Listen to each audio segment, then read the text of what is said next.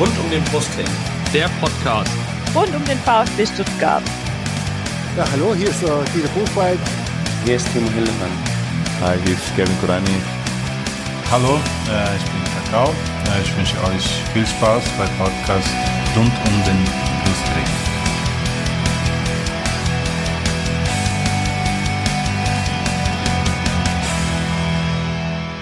Herzlich willkommen zum Podcast rund um den Brustring. Mein Name ist Lennart und dies ist unsere Sonderfolge und unsere Saisonvorschau auf die Saison 2018-2019 des VfB. Ich bin heute, was rund um den Brustring angeht, alleine. Äh, bei den anderen hat es heute leider zeitlich nicht geklappt. Ich habe aber nichtsdestotrotz natürlich einen Gast. Das ist diesmal Heiko Hinrichsen von der Stuttgarter Zeitung Stuttgarter Nachrichten. Hallo Heiko. Hallo Lennart, servus. Zunächst mal, ist das, bist du mehr bei der Stuttgarter Zeitung, bei der Stuttgarter Nachrichten oder äh, bist du, schreibst du für, für beide gleichermaßen? Also ich bin, um mich kurz vorzustellen, 48 Jahre alt, bin jetzt seit 25 Jahren als Sportjournalist unterwegs. Seit 2001 habe ich angefangen bei der Stuttgarter Zeitung und äh, seit zwei Jahren sind wir eine sogenannte Gemeinschaftsredaktion. Das heißt, wir machen aus einer Redaktion heraus die beiden Blätter Stuttgarter Zeitung, Stuttgarter Nachrichten mit ein paar Unterschieden und wir haben auch einen gemeinsamen Internetauftritt. Und ich bin dort als VfB-Reporter tätig. Sehr gut. Ja, ich habe dich auch so angekündigt, immer Stuttgarter Zeitung, Stuttgarter Nachrichten. Sehr gut. Ähm, ich sage noch mal kurz was darüber, wie wir heute die Saisonvorschau angehen. Zunächst möchte ich dich noch ganz, äh, dir noch ein, zwei Fragen stellen zu deiner Person. Dann reden wir über das Trainingslager des VfB, bei dem du ja auch vor Ort warst in Krassau. Mhm. Und die Testspiele, äh, die du wahrscheinlich teilweise auch gesehen hast, nehme ich an. Ähm, ja. Wir reden über Taifun Korkut und sein Spielsystem und dementsprechend dann auch über die VfB-Mannschaft 2018, 2019, über den Kader, wie die Positionen besetzt werden im ähm, Spielsystem von Taifun Korkut. Wir werden wahrscheinlich auch nochmal auf das Thema Benjamin Pavard äh, kurz eingehen. Wir reden darüber, was sonst noch so im Sommer passiert ist und an, am Ende gibt es noch einen Ausblick äh, auf den Saisonbeginn. Ähm, wir wagen noch eine kleine Saisonprognose und wir kommen natürlich noch auf das Thema Saisonspende zu sprechen und am Ende äh, gibt es noch eine kleine Überraschung für euch, eine Ankündigung. Ja, Heiko, jetzt erstmal zu dir. Du hast gerade schon beschrieben, äh, seit wann du bei der Stuttgarter Zeitung bist. Ähm, wie bist du denn dazu gekommen, Sportjournalist zu werden? Das war bei mir ein ziemlich verwinkelter Weg, ja. Ich habe nach dem Abitur habe ich Betriebswirtschaftslehre in Tübingen studiert und hatte mir irgendwann mal vorgestellt, so Hoteldirektor oder irgendwas in der Art zu werden. Mhm. Währenddessen spielte ich Fußball bei der SV Böblingen und mein damaliger Trainer, der war Journalist, das war der Jörg Hamann, der später auch zu den Stuttgarter Nachrichten als Lokalchef ging. Mhm. Und der meinte zu mir, nachdem ich so kluge Sprüche immer in der Halbzeitpause abgesondert habe, wie wär's denn, wenn du mal einen Artikel schreibst? Das war für die Sindelfinger Zeitung seinerzeit. Mhm. Und so nach Beendigung des Studiums habe ich dann ein Volontariat gemacht bei der Sindelfinger Zeitung und bin dann 2001 zur Stuttgarter Zeitung gekommen und da bin ich bis jetzt geblieben. Und auch immer nur Sportjournalismus, nehme ich an. Oder auch ich bin in anderen immer, Ressorts? Ich bin immer, nein, ich bin eigentlich, habe ja also Wirtschaft studiert, dann läge eigentlich nahe, dass ich Wirtschaftsjournalist wäre, habe ich aber nie gemacht. Ich war immer ausschließlich, also in der Sinnelfingerzeitung habe ich auch noch Lokales gemacht und mhm. Sport, da damals Lokalsport. Und äh, seit ich bei in Stuttgart bin, nur im Sportressort, ja. Mhm. Hast du ja wahrscheinlich auch, äh, als du dann zur Stuttgarter Zeitung Stuttgarter Nachrichten gekommen bist, immer mit dem äh, größten äh, Fußballverein in Stuttgart zu tun gehabt, im VfB. Wie ist denn dein persönliches Verhältnis zum VfB? Äh, ich weiß beispielsweise, dass der Philipp ja auch sehr stark immer schon VfB-Fan war, äh, zusätzlich dazu, dass er natürlich auch ähm, Sportjournalist ist, der Philipp Meisel. Äh, wie, wie ist denn das bei dir? Also um es gleich vorwegzunehmen, ohne mir jetzt die Sympathien verderben zu wollen, ein Fan bin ich nicht.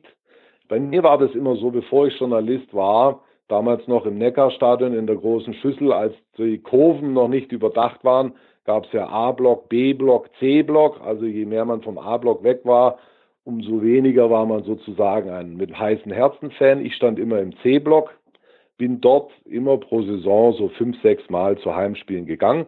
Das heißt, ich bin schon immer ein Beobachter des VfB gewesen und aber als Fan würde ich mich nicht bezeichnen. Heutzutage als Journalist hat man natürlich eine gewisse Distanz, aber ist natürlich klar, dass ich mich über Erfolge des VfB mehr freue als über Erfolge aller anderen Vereine mhm. in der Bundesliga. Schon allein deswegen, weil mein Job auch mehr Spaß macht, wenn man in der Champions League spielt, so wie ich das schon erlebt habe, als wenn man in der zweiten Liga beim FC Erzgebirge Aue rumkickt, obwohl das auch ein tolles Erlebnis war. Ja, nur ein bisschen kalt im Winter, glaube ich. da war es kalt, ja, aber richtig. Das Stadion war auch noch nicht ganz fertig. Aber war eine meiner schöneren Erlebnisse, muss ich sagen. Denk gern dran zurück. Ja, sehr schön. Ja, ein schönes Erlebnis war es mit Sicherheit auch äh, das Trainingslager in Krassau, zumindest wettertechnisch, wobei es wahrscheinlich sogar wahrscheinlich ein bisschen zu heiß war. Ähm, da wollte ich jetzt mal einsteigen in den Rückblick jetzt auf die letzten Wochen. Ähm, du warst mit dem Philipp Meisel beim Trainingslager vor Ort in Krassau. Ähm, wie war so denn dein Gesamteindruck vom Trainingslager? Also ich war total verblüfft in einer Richtung und das ist vor allen Dingen der Trainer Taifun Korkut. Wir haben ihn ja erlebt, er kam Ende Januar. Wir wissen alle, die Fans, die Journalisten, die Stimmung war damals, sagen wir mal, am Gefrierpunkt. Das gipfelte ja darin, dass irgendeiner da eine, was war es, eine Gladiole oder eine mhm. weiße Lilie und samt Grabkerze vor ja, die genau. Geschäftsstelle legte. Also der Empfang für Korkut war eisig und dementsprechend war auch seine Reaktion auch gegenüber uns Journalisten. Das hat sich die ganze Rückrunde über nicht so sonderlich gelegt gehabt, obwohl der VfB ja immer erfolgreicher wurde. Aber bei den Pressekonferenzen nach den Spielen gibt es zwei Möglichkeiten für einen Trainer. Entweder der Trainer nutzt nur den offiziellen Rahmen, indem man ihm eben die Frage stellt und er antwortet hinter dem Mikrofon. Oder viele Trainer machen es, die machen danach noch einen inoffiziellen Teil, dann klettern sie vom Podium runter und erzählen im Vier-Augen-Gespräch, oder nicht im Vier-Augen, aber unter den Zeitungsjournalisten wird dann eben noch ein bisschen mit dem Trainer geredet, mhm. was für uns immer sehr gut ist. Bei Korkut war es nie anders in der Rückrunde, dass er immer nur vor dem Mikrofon geredet hat und alles sehr knapp gehalten hat. Und jetzt komme ich zum Trainingslager. Deswegen war ich total erstaunt, dass wir da einen ganz anderen Teil von Korkut äh, vorgetroffen haben, der also scherzte, spaßig drauf war, der sich nach jeder, fast nach jeder Trainingseinheit Zeit für uns genommen hat, nach jedem Testspiel Zeit für uns genommen hat. Also da war eine 180-Grad-Drehung. Der Mann sozusagen äh, glänzte mit der Sonne um, um die Wette bei 30 Grad in Krassau, so kann man sagen. Mhm. Was meinst du, woran das liegt? Das liegt erst einmal daran, dass er seine große Probe und das war die, den VfB in der ersten Liga zu halten, die hat er bestanden. Das war für den VfB extrem wichtig, das war aber auch für Taifun Korkut selber wichtig. Wenn man sich seine Vita anschaut, der ist in Hannover gut gestartet als Bundesliga-Trainer, mhm. bekam dann seine Probleme und dann waren die Stationen Kaiserslautern und Leverkusen weniger gut für ihn gelaufen. Und da galt es für ihn natürlich auch, wenn er jetzt mit dem VfB abgestiegen wäre, wäre das für ihn als Deutsch, als Trainer in Deutschland sicherlich schwierig geworden. Das ist das eine. Also er hat sich selber bewiesen, er ist erfolgreich äh, gewesen mit dem VfB. Und das Zweite ist, dass jetzt natürlich auch er spürt, dass man ihm da ordentlich gute Spieler auf den Hof gestellt hat. Mhm. Also insgesamt, also insgesamt äh, ein bisschen relaxter. Ähm, mir ist es auch aufgefallen in der, in der Rückrunde dann bei den Pressekonferenzen, dass er sehr, ähm, sehr kontrolliert, äh, auch sehr professionell, würde ich mal sagen, also ähm, aber auch sehr zurückhaltend ähm, agiert hat. Ist anders als Hannes Wolf, der ja schon immer mal, also am Ende wurde, wurde er zwar auch schmallippiger, ähm, aber der ja gerade am Anfang sehr viel offener und naja, so ein bisschen ähm, unkomplizierter oder ja, ein bisschen lockerer einfach daherkam bei den Pressekonferenzen. Das ist mir auch aufgefallen.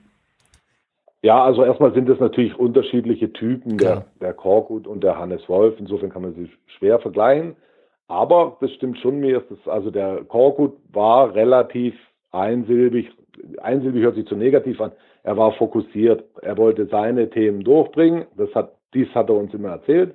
Und viel mehr, also irgendwelche abschweifendes Geplänkel, was ja manchmal auch schön ist, wie man einen Trainer auch näher kennenlernt, seine Spielphilosophie, seine Idee, die Dinge, die hat er alle außen vor gelassen, weil er sich gedacht hat, das tut jetzt hier nichts zur Sache.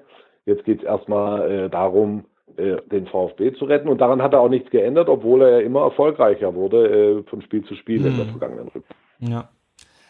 Ja, wir haben ja jetzt verschiedene Testspiele gesehen. Ähm, ein 4-0 in Reutlingen, ein 3-3 in Illertissen, 3-1 gegen Groß Asbach, ein 1-1 in Sandhausen, ein 2-1 gegen Aibar, ein 3-1 gegen Basakci hier, ein 1-1 gegen Atletico und jetzt am äh, Sonntag noch das 1-0 gegen äh, San Sebastian.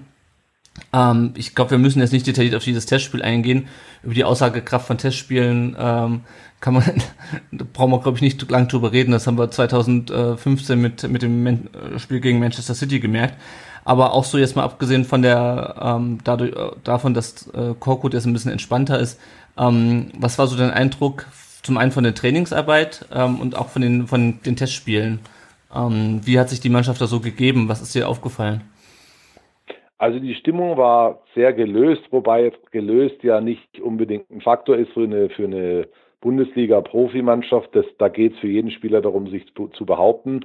Und da ist jetzt für, sagen wir mal, Freundschaften und Scherze nicht viel Platz. Aber man hat schon gemerkt, äh, die, die Jungs sind gut drauf und sie harmonieren miteinander. Was man auch gemerkt hat, eine Erkenntnis für mich des Trainingslagers und auch der Testspiele ist das, dass der VfB jetzt einfach in der Breite viel besser aufgestellt ist als noch in der vergangenen Saison. Die Einkäufe, da können wir nachher noch ein bisschen mhm. drüber reden, wie, inwieweit die sich jetzt da in die erste Elf spielen werden. Aber sie haben allesamt dafür auf jeden Fall gesorgt, dass da ein bisschen Dampf in der Hütte ist, dass also die Plätze sich nicht mehr von allein vergeben. Wenn wir zurückblicken, Korkut hat ja in der vergangenen Rückrunde sehr viel auf dieselben Spieler gesetzt und mhm. sehr viel auch auf erfahrene Leute gesetzt. Das wird sich jetzt bestimmt ändern. Da kann er gut durchmischen. Und äh, bin auch mal gespannt, wie sie jetzt dann am Samstag gegen Rostock auflaufen werden. Äh, weil bei auf einigen Positionen muss man wirklich sagen, da ist, äh, da ist die Sache bestimmt noch nicht, äh, noch nicht entschieden, wer da in die erste Elf kommt. Hm. Genau, da kommen wir gleich noch drauf zu sprechen, wer wo spielen wird. Äh, da bin ich auch ziemlich gespannt. Ähm, wenn wir jetzt mal aufs, aufs Spielsystem von Taifun Korkut gucken, äh, das war ja, wie du schon gerade gesagt hast, sowohl was die Formation, zumindest die Startformation, als auch was die, was die personelle Besetzung dieser Startformation anging, in der Rückrunde eigentlich immer relativ konstant. Du hast eine vierer Abwehrkette, du hast zwei Sechser davor, ähm, du hast zwei Flügelspieler und du hast halt die, die zwei Stürmer äh, vorne. Ähm, ich habe jetzt nicht jedes Testspiel so genau verfolgt. Ähm, haben sich da schon andere Grundkonstellationen irgendwie herausgestellt, gerade in den späteren Testspielen, oder wird Korkut mit, der ähnlich, mit einer ähnlichen Aufstellung wieder wieder in die, in die neue Saison gehen? Also ich habe jetzt alle Testspiele gesehen, bis auf das in Illertisten und das letzte jetzt gegen San Sebastian. Und zu der ganzen Spielformation lässt sich da doch einiges sagen. Also Korkut sagt, dass das 4-4-2, was wir in der vergangenen Saison gespielt haben, funktioniert, das wissen wir. Das ist unser Grundprinzip und alles andere sind Veränderungen, die wir vornehmen können, dadurch, dass wir durch das Spielermaterial jetzt flexibler geworden sind und so weiter. Aber wenn ich mir die Spiele alle angucke, hat er in zwei Systemen gespielt. Einmal in dem alten 4-4-2 und das zweite war dann ein 4-2, eine Doppel-6 davor, 3-1-System. Mhm. Ja, weil den die Davi dann quasi äh, in, der, in der offensiven Dreierkette quasi hinter dem einzigen Stürmer hat spielen lassen. Also es wurde zum Beispiel mal auf meine Frage hin gegenüber dem Manager Michael Reschke, Sie haben ja jetzt momentan Stand fünf Innenverteidiger. Mhm. Müssen Sie nicht alle aufzählen, ich glaube, wir kennen sie. Über das, das Pavard-Sache kommen wir nachher wahrscheinlich noch zu sprechen. Also stand jetzt fünf Innenverteidiger. Auf meine Frage, ob nicht fünf Innenverteidiger einer zu viel sei, sagte Reschke, ja, natürlich. Wenn man nicht aus, wenn man nicht bedenkt, dass wir jetzt vielleicht auch mit Dreierkette spielen in der neuen Saison. Das ist schon ein paar Wochen alt. Das hörte sich nach neuer Vielfalt an sozusagen, aber eine Dreierkette habe ich jetzt in den ganzen Testspielen nicht gesehen. Mhm. Deswegen glaube ich eher, dass das so ein bisschen in der Richtung ein Ablenkungsmanöver war. Deswegen, also man kann davon ausgehen, die werden hinten mit einer Viererkette spielen, das ist schon mal klar. Die werden mit einer Doppel-6 spielen, das ist auch klar. Und ob sie jetzt in den 4-4-2 oder in den 4-2-3-1 spielen, das hängt dann von Nuancen ab. Da kommt es daran, kommt es drauf an, spielt der Gonzales zusammen vorn mit dem Gomez. Der Didavi wird spielen, was ist mit Erik Tommy, mhm. wo ist Akolo, wo ist Gentner in dem ganzen System. Also da können wir ja nachher nochmal ein bisschen genau, ins Detail genau. gehen. Ja. Aber allzu große Varianten sehe ich da jetzt nicht. Ja. Mhm. Was ich mir halt noch vorstellen könnte, ist, muss man halt auch sehen, wie die Spiele laufen. Es war ja häufiger so, dass er dass Korko dann in der Rückrunde bei einer Führung auf die Fünferkette umgesch äh, umgeschaltet hat und sozusagen dann Bartstuber oder einen von den der Sechser äh, nach hinten gezogen hat. Ähm, auf der anderen Seite braucht man dann natürlich auch die, die Außenverteidiger, die diese Fünferkette spielen können, weil wir haben es ja in der Hinrunde gesehen, dass äh, gerade Beck dann offensiv, also mit dieser offensiven Inter Interpretation dieser Außen, dieser Außenposition ähm, so seine Probleme hatte, weil er halt nicht so offensiv stark ist, sondern eher eher defensiv äh, stark. Aber gut, wenn die drei. Ja, diese, hm? diese Fünferkette, das hat es ja oft gegeben, das stimmt, wie du sagst, genau. Das habe ich jetzt in den Testspielen nicht gesehen. Vermutlich, weil es eben Testspiele waren. Also Ja. ich will nicht ausschließen, dass er wieder so reagiert, wenn es jetzt in der Bundesliga eine 1-0-Führung zu verteidigen gilt. Ne? Das Mhm. ist klar. Ja. Abgesehen von der Formation, hat sich in den Testspielen denn ein anderer Spielstil herauskristallisiert als in der, in der Rückrunde? Also in der Rückrunde hatte ich häufig auch das Gefühl, dass es auch häufig lange Bälle waren, äh, mit denen man versucht hat, vorne reinzukommen. Ähm, hat sich da was anderes ergeben? Also wenn man eines in der Vorbereitung sagen kann, ist es, dass die natürlich relativ, äh, nicht relativ, sie sind ballsicher aufgetreten. Sie hatten ein bisschen unterschiedliche Gegner. Ich kann mich Mhm. an die zwei Gegner erinnern im Trainingslager. Da war da einmal der, wie heißen sie, glaube FC Eibar, ich weiß Mhm. nicht mehr, wie sie mit Vereinsnamen heißen. glaube ich, ja. ja. Ja, genau. Auf jeden Fall äh, spanischer Erstligist. Und das waren Leute, die gingen mit Caramba und Carajo zur Sache. Da ging es also auf die Socken. Und da ging es dann darum, erstmal ja kontrolliert zu stehen und keine großen Spirenzchen zu machen. Einen Tag später, mit einer ganz anderen Aufstellung, ging es dann gegen die Türken von Başakşehir hier, die mich ehrlich gesagt ein bisschen enttäu- enttäuscht haben. Und da war wirklich ein flotter VfB-Fußball zu sehen. Also viel mit, mit auch kurzen Pässen und so weiter. Und äh, das war ein, ein ganz flottes Ding.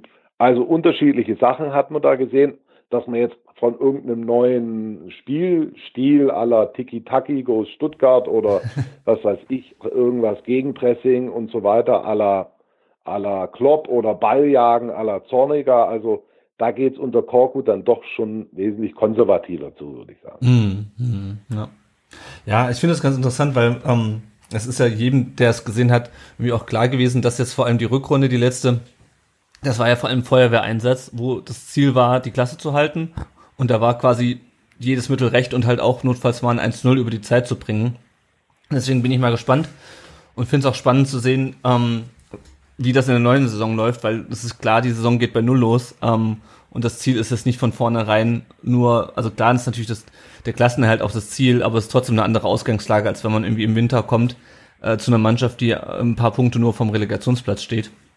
Ah, deswegen bin ich mal gespannt. Vor allen Dingen, Ja. vor allen Dingen ist ja bei allen Leuten, also bei mir zumindest als Journalist und bestimmt auch bei den Fans in der Kurve, bei denen wahrscheinlich noch viel mehr, die Sehnsucht irgendwie da, dass die jetzt auch mal ein bisschen wieder schöneren Fußball spielen, ja. Mhm. Weil bei aller Liebe zum VfB, die haben eine sehr erfolgreiche Rückrunde gespielt. Platz 7 war mehr, als man sich eigentlich erträumen konnte. Beinahe hätte es ja sogar noch mit, dem, äh, mit der Europa League geklappt. Aber so, so besonders viele Spiele habe ich in der vergangenen Saison nicht gesehen, wo ich gesagt habe, das hat mir jetzt aber vom Sessel gehauen, ja. Und wenn man da natürlich ein bisschen mehr erleben könnte, wäre das schön. Und ich glaube, es gibt da auch ein paar äh, Anzeichen, dass das so ist, weil nämlich die Spieler, die sie dazugeholt haben, alles Leute sind, die also kicken können, um es mal ganz, Mhm. ganz plakativ zu sagen. Ja, das, sind, Ja. das sind alles, das sind alles Jungs, die, die können einfach Fußball spielen. Ja, und was man ja auch sehen muss, bevor wir gleich auf die Spieler kommen, die du gerade angesprochen hast, ist, es war ja auch einfach ein Lauf in der, in der Rückrunde. Also die Mannschaft war einfach in einem Flow. Das hat, dann klappt das halt mal, dass du drei Spiele in Folge 1 zu 0 gewinnst und das auch jedes Mal über die Zeit bringst. Ähm, aber dieser Lauf ist ja quasi jetzt durch das Saisonende unterbrochen. Ähm, genau, und da bin ich mal gespannt, ob wir da einen neuen Lauf starten können. Dann würde ich sagen, wenn du sonst nichts mehr zum, äh, zum Spielstil oder zur Aufstellung, äh, wenn dir da sonst nichts mehr zu einfällt, ähm, dann würde ich sagen, gehen wir mal auf den Kader. Ähm, Wir machen das so, dass wir jetzt kurz nach Positionen durchgehen, kurz sagen, wer da ist, wer ist neu gekommen, wer ist gegangen, wer ist noch da. Und dann gucken, ähm, wie könnt ihr, hatten sie gerade schon kurz angesprochen, wie die einzelnen Mannschaftsteile wahrscheinlich sich aufstellen ähm, und wer da äh, eventuell Startelf-Kandidat ist und wer nicht. Ja, wollen wir mal gucken, wer das Näschen vorne hat. Ja, ich habe da auch so meine Gedanken, ja, aber Mhm. alles kann man natürlich noch nicht sagen, aber das einige Dinge wird Korkut vielleicht selber noch nicht wissen, aber legen wir mal los, ja. Genau. Wir fangen an mit dem Tor. Äh, da stehen dieses Jahr im Kader Ron Robert Zieler. Äh, hat er eigentlich mittlerweile die 1 fest? Ich habe das gar nicht mehr mitverfolgt, ob der die, äh, die Nummer 1 schon bekommen hat. Also da meine ich mich zu erinnern, da ging es mal drum, also ich hoffe, ich sage jetzt nichts Falsches, aber ich glaube, es ist so, und zwar wurde er gefragt, ob er die Eins hat, und dann hat er gesagt, ja, und ich meine, er hätte gesagt, weil es unter anderem so ist, dass irgendeiner ja die Eins haben muss, ja, also nach den Regeln der deutschen Fußballliga. Also er hat, er, ich glaube, er hat die Eins, aber es ist jetzt nicht so, er hat es jetzt nicht so dargestellt, als wäre ihm das jetzt das Allerwichtigste auf der Welt. Mhm. Genau, also wir haben, ja, ich sehe gerade auf der VfB-Homepage, der ist da mit Nummer 1 geführt. Das ist auch Ja, irgendwo die nach, Eins. nachvollziehbar. Der konnte ja quasi nicht wechseln, ähm, weil äh, Langerack schon die Eins hatte, bevor er kam. Genau, also Ron Robert Zieler, äh, Jens Kral und Alexander Meyer, wobei man da einschränken muss, dass Alexander Meyer sich einen Teilabriss des Kreuzbandes geholt hat. Ähm, ich glaube sogar noch vor der, vor der Vorbereitung, irgendwann zu Beginn der Vorbereitung. Ähm, dafür wird, so hieß es, Florian Kastenmeier vom VfB 2 in den Kader als dritter Torwart aufrücken. Der Ähm, war auch schon dabei im Trainingslager in Grasau. Kurzfristig mal. Ja.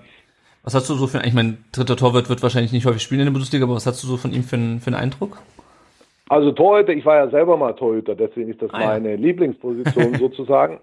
Da können wir kurz drüber reden. Ja, der Mhm. Zieler ist klar, das ist die uneingeschränkte Nummer eins.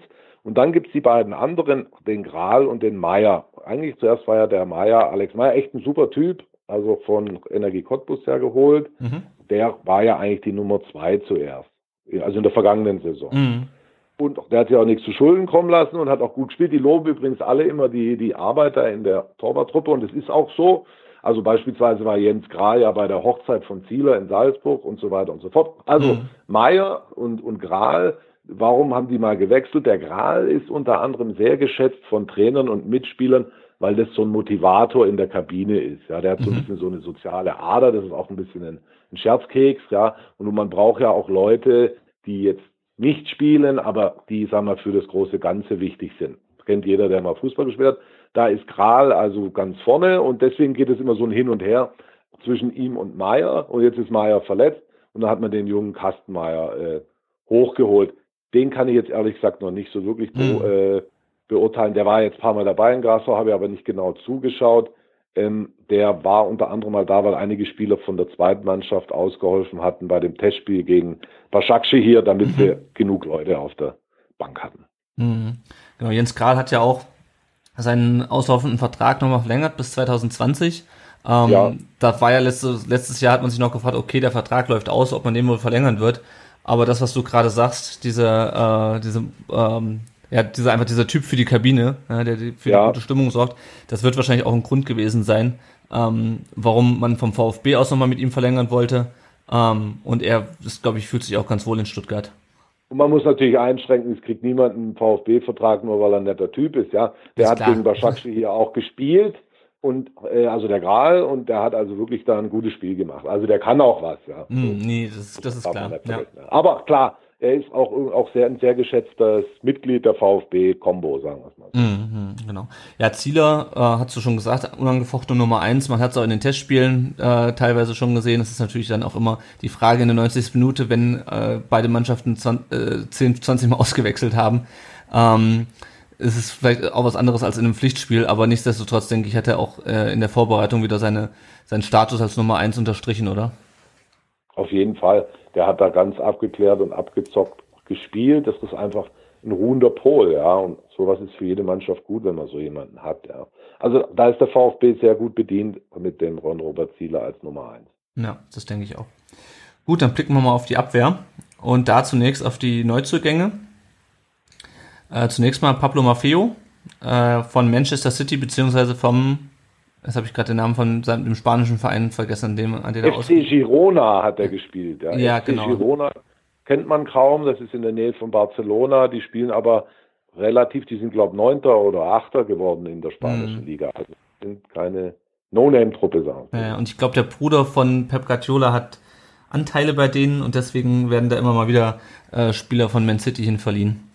Auf Ja, genau. Fall. Und der, der, Mhm. der Bruder von Pep Guardiola, dieser Per, Per Guardiola heißt der, der ist auch der Berater von dem Maffeo oder zumindest Teilberater.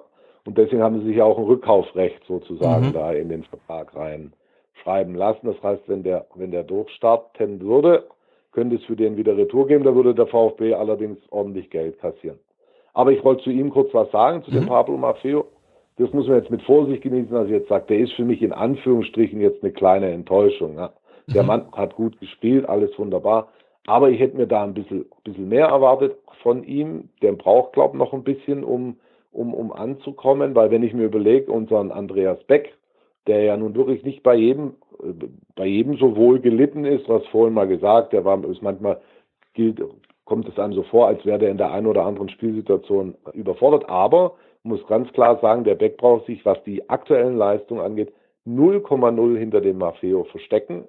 Ich würde sogar den, den Beck momentan vorne sehen in dem Duell auf der rechten Seite. Mhm. Wobei man auch sagen muss, Maffeo hat auch zweimal im Testspiel ein bisschen weiter vorne, also im Mittelfeld gespielt und da hat er mir eigentlich besser gefallen. Ja.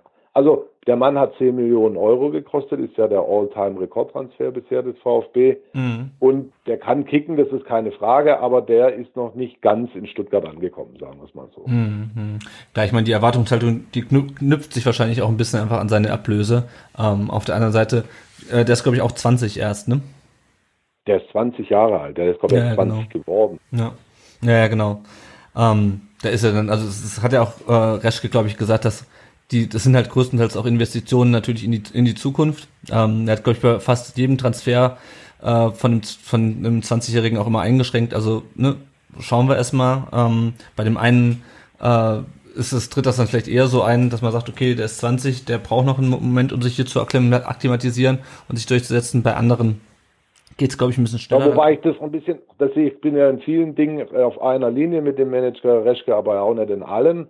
Und wenn ich jetzt mal, also wir reden da ja von dem Maffeo, wir reden von dem Borna Sosa und von dem kleinen Nicolas, nicht dem kleinen, dem schmächtigen Nicolas González vorne im Sturm, wo Mhm. bei allen dreien äh, Reschke gesagt hat, da müssen wir noch ein bisschen warten. Wie hat das bei González gesagt, der wird nicht gleich wie ein Komet über Stuttgart aufkreuzen.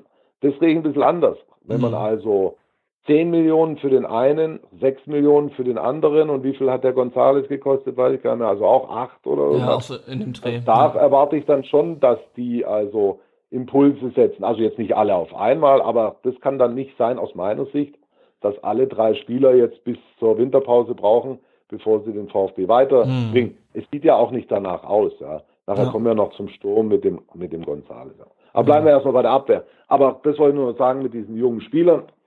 Äh, wer gut 10 Millionen, das ist natürlich viel Geld. ist klar, die, die Ablösesummen gehen immer mehr in die Höhe. Aber also bis zum St. Nimmerleinstag würde ich da jetzt nicht warten wollen, bis Ja. die Leistung bringen. Ja, ja. Gehen wir mal weiter mit den äh, Neuzugängen. Der zweite Neuzugang Borna Sosa von Dinamo Zagreb. Ähm, auch hatten wir auch gerade schon angesprochen, ähnliches Alter, ähnliche Situation auf der linken Seite mit Emiliano Insua. Ähm, hat er sozusagen einen erfahrenen ähm, Spieler als Konkurrenten. Ähm, was ist dein Eindruck von, von Borna Sosa bisher? Also der Borna Sosa erstmal die persönliche Seite, der wurde da ja irgendwann mal vorgestellt, kurz nach seinem Transfer, damals noch mit langen Haaren.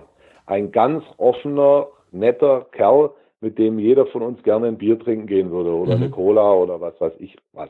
Ein ganz offener Typ. Dann hat er sich die Haare abgeschnitten, noch bevor es dann ins, aufs Feld ging. Das kann man jetzt werten, wie man will. Aber im Duell mit dem Emiliano Sosa, da muss man auch, äh, mit dem Emiliano, Insua, muss man auch sehen, das ist ein stolzer Argentinier. Der hat uns gesagt, er will nächstes Jahr zur Copa, wie heißt die, Copa. Amerika, glaube ich, Ja. nach Brasilien. Also der will gerne in die Nationalmannschaft, der will jetzt das nutzen, diesen Umbruch, den es da in Argentinien gibt und dann nochmal auf den Zug aufspringen. Also der ist hoch motiviert und der will natürlich diesen jungen Sosa nicht an sich vorbeilassen. Ich glaube auch, dass ihm das erst fürs Erste gelingen wird. Da ist also Insua meiner Meinung nach gesetzt links, aber da müssen wir jetzt auch mal gucken, äh, weil der äh, Sosa hat sehr gute Ansätze gezeigt. Der ist noch ein bisschen verhalten. Beim Spiel gegen Başakşehir habe ich den Korkut gut beobachten können. Da hat der Sosa sehr viele Räume auf links gehabt und hat sie nicht immer so genutzt, wie der Korkut es wollte. Und als ihn dann mal nach vorne getrieben hatte, da hat er dann zwei, drei sehr schöne Flanken geschlagen, auch irgendeins der Tore vorbereitet. Ich weiß jetzt nicht mehr genau welches. Also der Junge kann spielen. Ich habe auch mal mit dem, ach, wie heißt er, der ehemalige, fällt mir der Name nicht ein, ehemaliger VfB-Profi und Kenner Kroatiens, Name fällt mir jetzt gerade nicht ein, der meinte, bei Dynamo Zagreb musste der halt immer nur fast nur vorne spielen, weil die Mhm. ja dann, weil die immer in des Gegners Hälfte sich getummelt haben. Ja. Und er muss jetzt mal gucken, das war der Juri Zafranies, jetzt fällt mir Ja, mal der genau. Name Ja, er doch- der das meinte, nicht- Ist das nicht auch sein jetzt Berater? muss er auch äh, vorwärts und rückwärts. Bitte? Ah, nee, ich habe gerade überlegt, ob das auch sein Berater ist, aber es war, glaube ich, wer anders. Aber ja, genau, Juri Das ist nicht sein Berater, der, der, wer sein Berater ist, weiß ich ehrlich gesagt jetzt auch nicht. Aber äh, Ja. der Sosa ist ja auch ein Kumpel von dem Josip Brekalo. Genau. Und Sosa war in der Zeit, als Brekalo in, beim VfB gespielt hat, auch öfter in Stuttgart.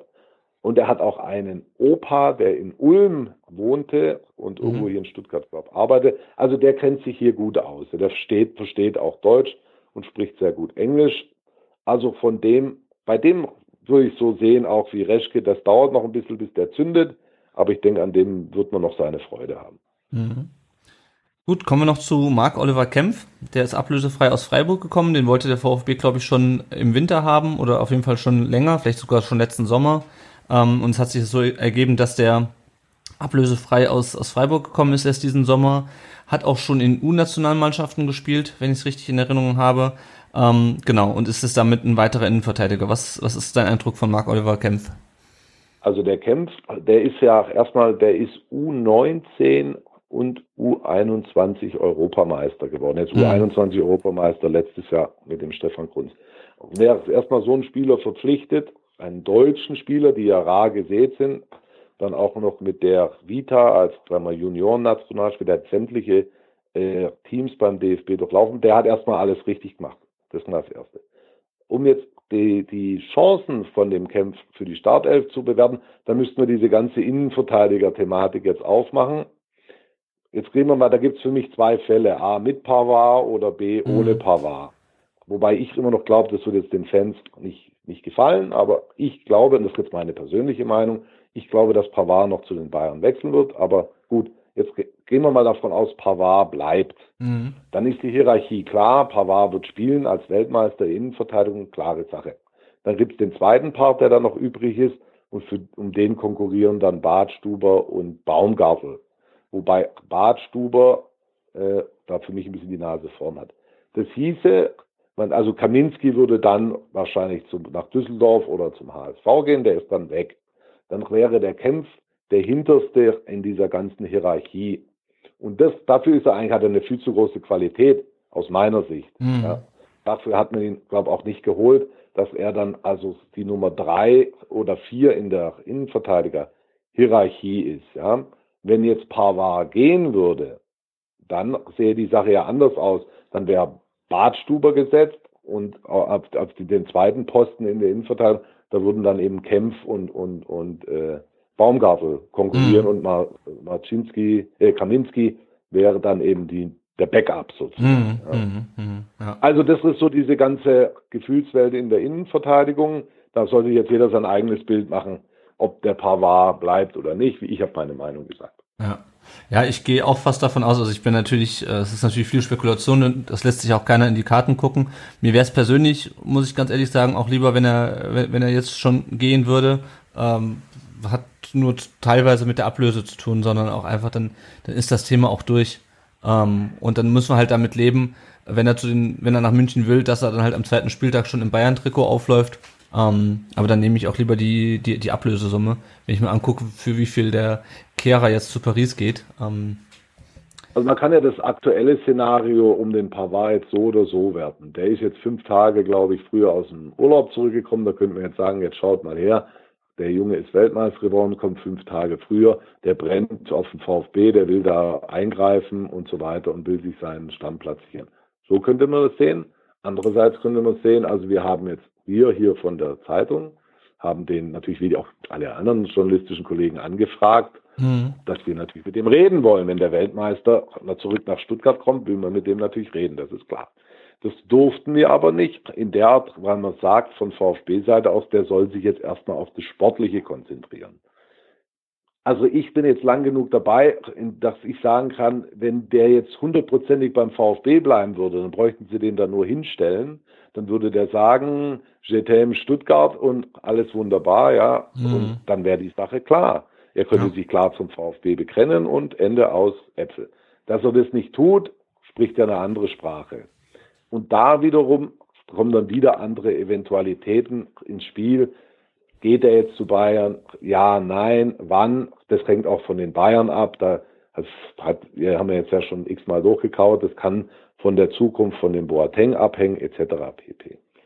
Das Einzige, was ich sage, weil ja auch viele Fans glauben, ja, vielleicht geht er auch noch irgendwo anders hin, auch vielleicht auch irgendwie in der Hoffnung, dass er eben nicht zu den, zum Erzrivalen FC Bayern geht. Also da glaube ich überhaupt nicht dran. Ja. Also wenn der irgendwo hingeht, dann geht er zu den Bayern. Da mhm. bin ich mir also sehr, sehr sicher. Ja, sonst hätte man äh, mit Sicherheit auch schon mal irgendwelche anderen Gerüchte in die Richtung gehört. Ich meine, sowas bleibt ja selten unter der, äh, unter der Decke dann. Ähm, und mir ist auch bisher. Vor allem hat er für den, er hat ja für einen Franzosen einen sehr ungewöhnlichen Zug gemacht, als er vom OSC Lille zum VfB kam. Hm. Also es gibt nicht viele Franzosen, die in dem Alter nach Deutschland wechseln, ja, Ja. weil einem Franzosen eigentlich andere Dinge näher stehen als die Bundesliga und oder in dem Fall die zweite Bundesliga. Und er hat diesen Schritt gemacht und ich glaube, er ist beim VfB auch gut gefahren. Der weiß auch, was er am VfB hat oder bald hatte vielleicht. Und äh, der findet es gut in der Bundesliga und wenn man beim FC Bayern einen Vertrag kriegen kann, einen langfristigen, das, das ist für ihn doch alles geritzt sozusagen. Ja, da spielt in einer guten Mannschaft, er kann seine Champions League Ansprüche verwirklichen. Die französische Nationalmannschaft, da wird er weiterhin im, im Visier sein und kann da seine Ziele verfolgen. Also warum sollte so einer zu Paris Saint-Germain gehen, wo ein Franzose unter vielen ist oder, oder nicht Franzose, aber die haben da äh, viele Stars und da wird es für ihn auch ungemütlicher oder da ist der FC Bayern ja besser sortiert, sagen wir es mal so. Hm, hm, ja. Und Karl-Heinz Rummenigge kann wieder sagen, dass er einen großen Spieler der Bundesliga erhalten hat. Ja, und dass Karl-Heinz Rummenigge jetzt vor ein paar Wochen der Sportbild gesagt hat, auf die Frage, ob sie Pavard in diesem Sommer holen.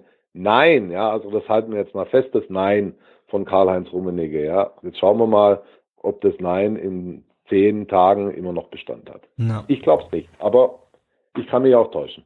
Ja. Zu der Hörerfrage von Kilian, at Kili-Blog bei Twitter sind wir damit auch schon jetzt gekommen. Der hat gefragt zu sowohl Kempf als auch Gonzales, da kommen wir später nochmal zu.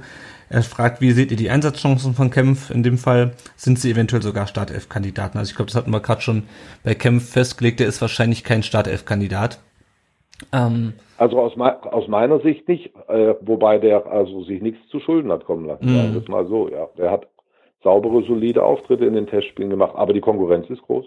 Ja, ja, das gilt ja für alle Mannschaftsteile. Ich finde es, ähm, das wollte ich gerade nochmal anmerken, ich finde es sehr bemerkenswert, wie sich die Situation beim VfB in der Abwehr gewandelt hat. Äh, ich erinnere mich noch zu gut an Jahre, wo wir wirklich jedes Jahr ein Abwehrproblem hatten, wo gerade nachdem Serdar Taschki 2013 äh, gegangen ist, wo wir jedes Jahr versucht haben, irgendwie eine konkurrenzfähige Abwehr auf die Beine zu stellen und ähm, es echt problematisch wurde teilweise. Und jetzt haben wir fast ein Luxusproblem, dass wir fast ein Überangebot an Innenverteidigern haben. Wir haben äh, Außenverteidiger, die jetzt auch nicht zu den schlechtesten gehören, beziehungsweise wir haben auch einfach diese Konkurrenzsituation eben zwischen den älteren Etablierten und den jüngeren Spielern. Ähm, es ist schon außergewöhnlich, oder, dass der VfB plötzlich so ein, so ein Luxusproblem in der Abwehr hat, weil das war ja wirklich seit, keine Ahnung, seit Jahren eigentlich schon die große, große Schwachstelle und hat ja letztendlich dann auch zum Abstieg geführt, wenn ich da an die 75 Gegentore 2016 denke. Aber wenn man allgemein überlegt, man nimmt nur die rechte Verteidigerposition, ja, da hat man jetzt äh, Beck, Maffeo und der Baumgartel hat es ja letzte Saison auch gespielt, also der kann es auch, ja. Ja, oder Insofern, Pavard, wenn er bleiben würde. schon- Der Pavard, wenn er bleiben würde, könnte es auch noch spielen. Also da Ja. sieht man ja, Innenverteidiger haben wir durchgeorgelt, wir haben noch zwei Linksverteidiger, der Aogo kann theoretisch auch noch Linksverteidiger spielen. Also das ist schon, sehe ich auch so. Äh, da ist eine Auswahl da, in der Breite auf einer relativ hohen äh, Qualität, auf sehr hohe Qualitätsstufe. In der Breite absolute Spitze, sprich, wenn man weitergehen will als Platz 7, muss sich zeigen, ob es dann dafür auch reicht. Ja. Mhm. Wobei das ja offiziell niemand will, ja, aber Ja. vielleicht auch nur offiziell. Ja. Nur kurz noch der Vollständigkeit halber die Abgänge. Äh, Jérôme Onguené hat sich nach seiner Leihe ähm, Red Bull Salzburg angeschlossen. Jean Zimmer äh, hat sich Düsseldorf angeschlossen, auch nachdem der letztes Jahr dorthin ausgeliehen war. Ähm, auf den werden wir also in der Bundesliga wieder treffen. Ailton war letztes Jahr nach Estoril ausgeliehen und ist jetzt äh, nach Praga in Portugal ausgeliehen. Ähm, zu allen dreien brauchen wir, glaube ich, nicht so wahnsinnig viel zu sagen. Jerome Onguené ist ein bisschen schade, weil der eigentlich für ein Zweitliga-Verhältnisse für gar nicht so wenig Geld gekommen ist damals. Und man, glaube ich, schon... Also Anguiné wollte ich noch schnell einen Satz sagen. Mhm. Schon, also auf der einen Seite, ich glaube, es hat selten gegeben, einen Spieler, der 3,5 Millionen Euro gekostet hat und nicht ein einziges Spiel gemacht hat. Das ist das eine. Auf der anderen Seite, das sind einfach Dinge, wenn ein Verein im Wandel ist. Die, wir- als sie ihn geholt haben, waren sie Zweitligist noch. Ja, Mhm. man konnte wissen, ob das gut geht. Und sie sind eigentlich sehr schnell eben wieder nach oben gekommen, was ja schön ist. Und da bleiben solche Dinge wohl nicht aus, ja, dass man, dass man da, also der Verein ist einfach schneller wieder gewachsen, äh, da kann, konnte so ein Anguiné eben nicht mithalten. Und damit muss man dann halt auch leben, dass man dann mal so ein Ding in den Sand setzt, sagen wir es mal so. Mhm. Ganz kurz noch, Holger Bartschuber war ja eigentlich auch schon ein Abgang, bis er dann äh, zum Zugang wieder wurde und quasi äh, doch geblieben ist. Wie bewertest du das, dass er ähm, den Vertrag dann erstmal nicht verlängert hat und dann doch einen neuen Vertrag gleich über drei Jahre, glaube ich sogar, ne? Der hat jetzt bis 2021 unterschrieben, wenn ich es richtig in Erinnerung habe. Ja, also ob ich ihm den Vertrag über drei Jahre gegeben hätte, das weiß ich nicht. Keine Ahnung, aber grundsätzlich ein sehr guter Zug von Reschke, ganz klar der, der Bartstuber, das, das, solche Leute braucht es auch, ja, das ist ein kantiger, bissiger Kerl, der ist teilweise auch eine Ich-AG im Training und macht, macht teilweise hat er die, er hat die Erlaubnis vom Courtgut gekriegt, da einige Dinge zu machen, die ihm eben gut tun, was man auch verstehen kann aus, auch vor dem Hintergrund seiner ganzen verletzten Serie, aber das ist natürlich ein Typ, mit dem du auf dem Platz auch äh, was anfangen kannst, wenn es sag ich mal, im November irgendwo in Bremen am Osterdeich schneit, ja. Mhm. Also der, der Typ ist total wichtig für die Mannschaft und da, da kann man immer froh sein, dass, dass man ihn hat. Warum das nicht so lange gedauert hat, das wurde ja auch äh, diskutiert. Also der wollte ja wohl irgendwie weg. Ich glaube, er wollte zu Lazio Rom. Dann haben die im letzten Spieltag die Champions League vergeigt, weil sie verloren haben und irgendjemand anderes, weiß nicht mehr, wer es gewonnen hat. Also deswegen hat es wohl nicht geklappt. Er hatte wohl, glaube ich, auch ein Angebot von Besiktas Istanbul.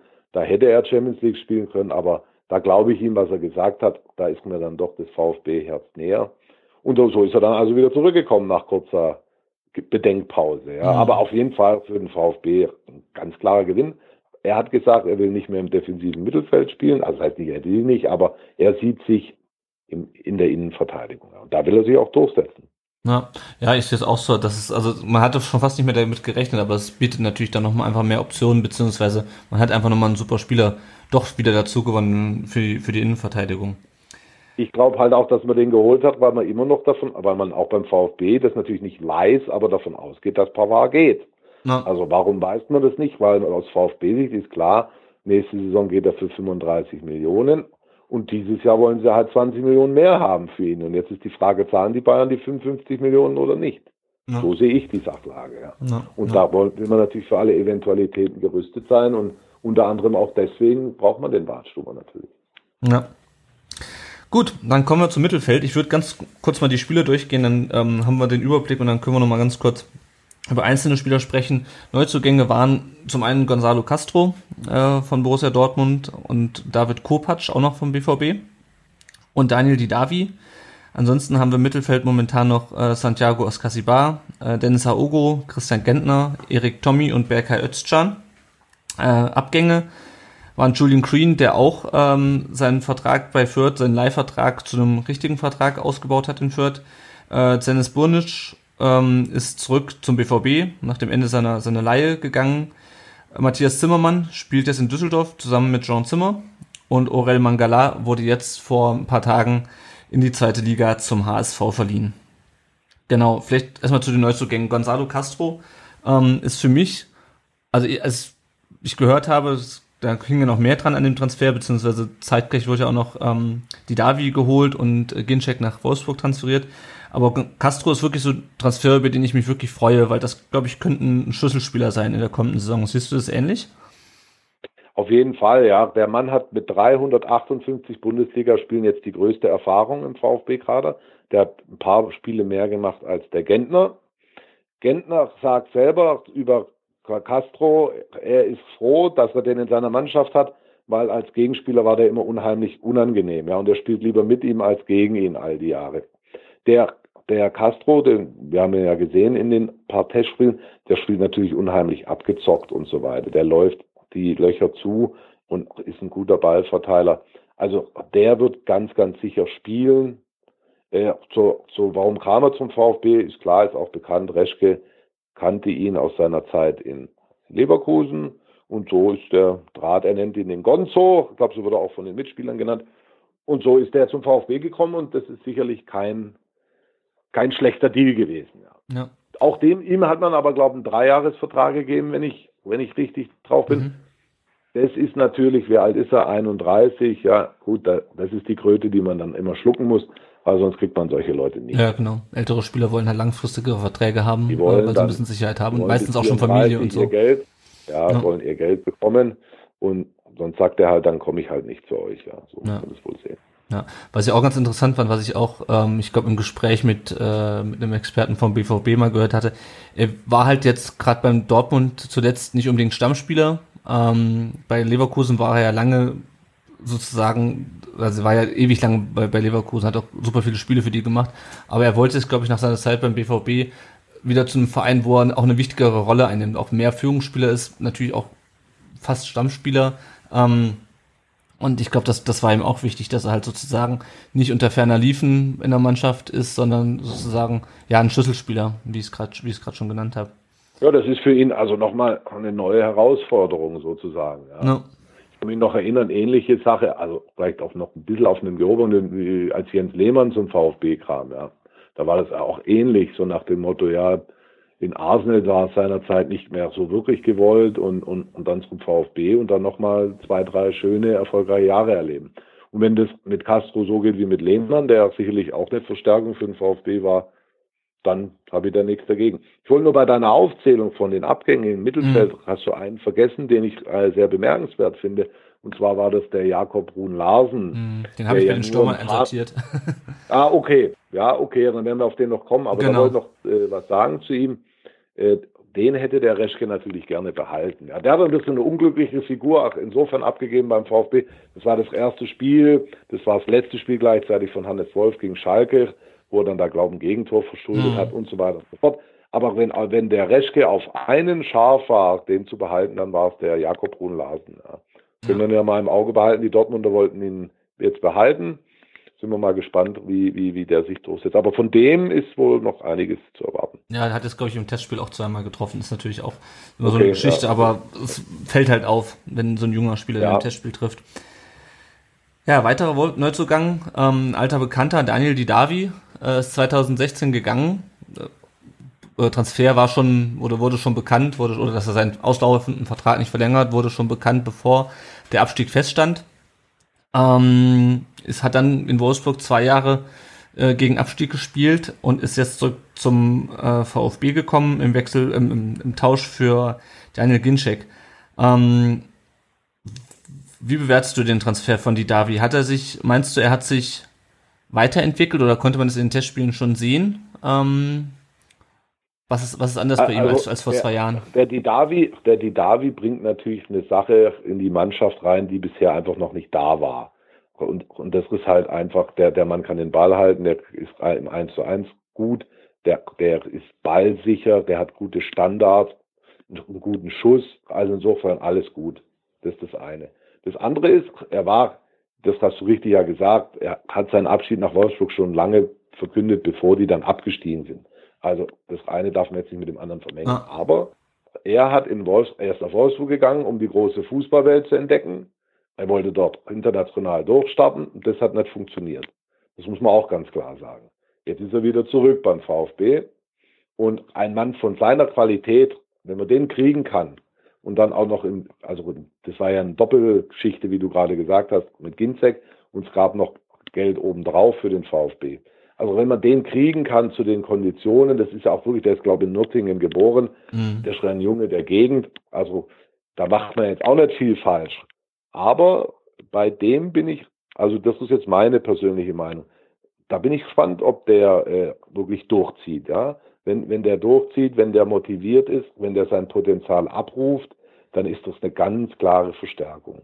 Aber da würde ich gerne mal erstmal drüber nochmal reden, wenn, wenn zehn Spiele gespielt sind. Ja, hm.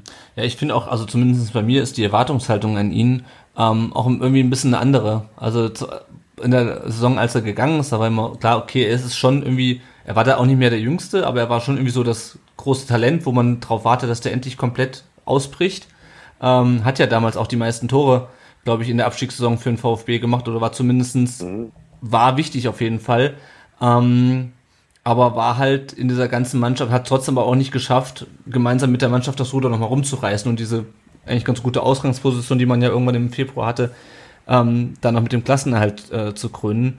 Und ich habe ja schon, ähm, also er kriegt bei mir keinen Vorschusslorbeeren, sage ich mal so. Ich habe ja schon die Erwartung, dass nee, er bei mir auch nicht. Der, ja. der hat die letzten drei Jahre hat der äh, äh, gegen ist er abgestiegen und hat in der Relegation gespielt. Das Ja. darf man nicht vergessen. Ja, ja, deswegen. Und er Also war auch Teil einer Mannschaft, eben einer Mannschaft, der das widerfahren ist. Ja. Ja. Der Mann, das ist ganz, also für mich ist das relativ einfach. Der hat ein gesegnetes Talent. Und jetzt sind wir mal gespannt und freuen uns. Und bisher hat er auch sich, hat er gute Spiele gemacht in der Vorbereitung. Aber jetzt schauen wir mal, ob er die PS auf die Strecke kriegt, sozusagen, ja. die er in seinen Füßen hat. Ja. Die große Unbekannte ist noch äh, David Kopacz, ähm, auch vom BVB gekommen. Ähm, ist der dir in den Testspielen groß aufgefallen? Ich, es steht ja noch so ein bisschen zur Debatte, glaube ich, ob der äh, vielleicht auch erstmal bei der zweiten Mannschaft spielt. Also, der, der ist mir aufgefallen und zwar sehr positiv, muss ich sagen. Der ist neben dem Gonzales, über den wir ja nachher noch reden, Mhm. einer der Überraschung. Der wird nicht in der ersten Elf eine Rolle spielen, das ist klar. Der, der soll erstmal hinten ranschnuppern. Aber dass das ein Kandidat für die zweite Mannschaft ist, dafür ist der viel zu gut, aus meiner Sicht. Wenn sie ihn da ein paar Mal spielen lassen, okay, ja. Aber das ist also ein, ein Offensivmann, der ist jetzt, wie soll man ihn beschreiben, ja, der ist jetzt körperlich nicht der robusteste, aber wirklich, der Mann kann Fußball spielen, der hat sich gut bewegt, der hat einige Chancen gehabt in den, in den Testspielen. Also von, von dem bin ich persönlich sehr positiv überrascht. Mhm. Guter Kauf oder der hat ja nicht viel Geld gekostet. Der, wo kommt der her? Von, von der U19, glaube ich, Ja, von ja, BVB. genau. Genau, ja. Also sehr guter Mann, behalten würde ich raten, ja. Ja. Behalten und, und, und schön, äh, und schön äh, aufbauen, den Mann.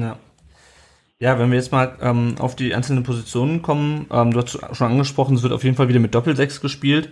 Da haben wir ähnlich äh, wie in der wie in der Innenverteidigung ja ein ziemliches Überangebot. Wir haben Askasibar, der da spielen kann. Wir haben Castro, ähm, der da wahrscheinlich spielen wird, ähm, denke ich mal. Wir haben Dennis Aogo, der wahrscheinlich eher dort spielen wird als äh, auf dem linken Flügel.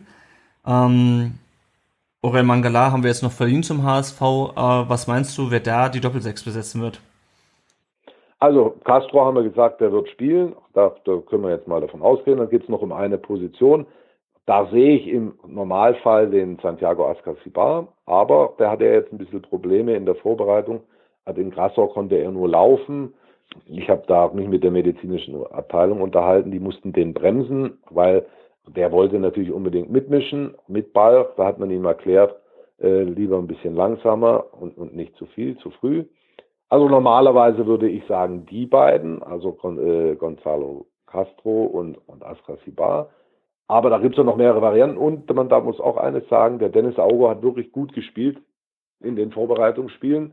Deswegen glaube ich, dass jetzt erstmal mit Aogo und, und Castro starten werden in der, auf der Doppel. Ja, das ist, ich denke, ist, denke ich, ein bisschen spielsituationsabhängig, weil wir hatten ja die ähm, unsere Saisonrückblick mit dem Danny Galm ähm, vom Zeitungsverlag Weiblingen gemacht und der hatte gesagt, naja, der äh, Askasibar ist halt so ein Kämpfer, ähm, aber spielerisch ist der schon, also limitiert, sag ich mal. Das ist halt vor allem, vor allem einer, der viel grätscht, aber das ist jetzt nicht der, der groß, äh, groß die Spieleröffnung macht. Ich denke mal, da hat, ähm, da hat Aogo äh, durchaus noch Vorteile im Gegensatz Ja. zu, zu Askasibar und hängt Auf der anderen Seite, auf der anderen Seite haben sie mir beim VfB erzählt, da war vor kurzem ein argentinischer Fernsehjournalist bei denen und hat da so eine Home Story bei dem Ascasibar gemacht und, und so weiter und so fort für TV Argentina oder wie der Sender hieß.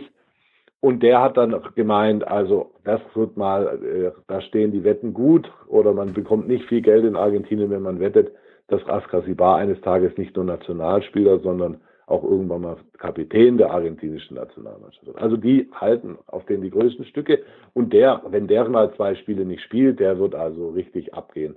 Deswegen glaube ich über über und man weiß auch, was man an dem hat und will seine Entwicklung ja auch nicht bremsen. Deswegen glaube ich schon, dass über kurz oder lang der Askasibar äh, in der Startelf stehen wird. Gut, dann gucken wir noch kurz auf die Außenpositionen. Ähm, du hast ja gesagt, wahrscheinlich werden wir entweder mit drei offensiven Mittelfeldspielern spielen, also beziehungsweise halt zwei Flügeln und halt ähm, die Davi in der Mitte oder halt wie, groß, wie ein Großteil der Rückrunde halt nur mit zwei Außenspielern und dann zwei Stürmern. Ähm, Erik Tommy, zu dem wir auch eine Frage bekommen haben, nämlich von Martin at mwi-10 bei Twitter, wann verlängert Tommy? Ich weiß gar nicht, wann dessen Vertrag ausläuft. Der hat doch, glaube ich, auch einen relativ langen Vertrag, oder? Ich weiß das ehrlich gesagt auch nicht, aber der ist ja auch, äh, der ist ja erst gekommen, ja. Ja. Und, und, also ich glaube, da ist jetzt noch nicht so akuter Handlungsbedarf. nee, ich denke auch nicht. Ja, genau. Also ähm, wir haben Gentner, der letztes Jahr dann von Korkut äh, von der 6 äh, auf den Flügel äh, verschoben wurde. Wir haben Erik Tommy.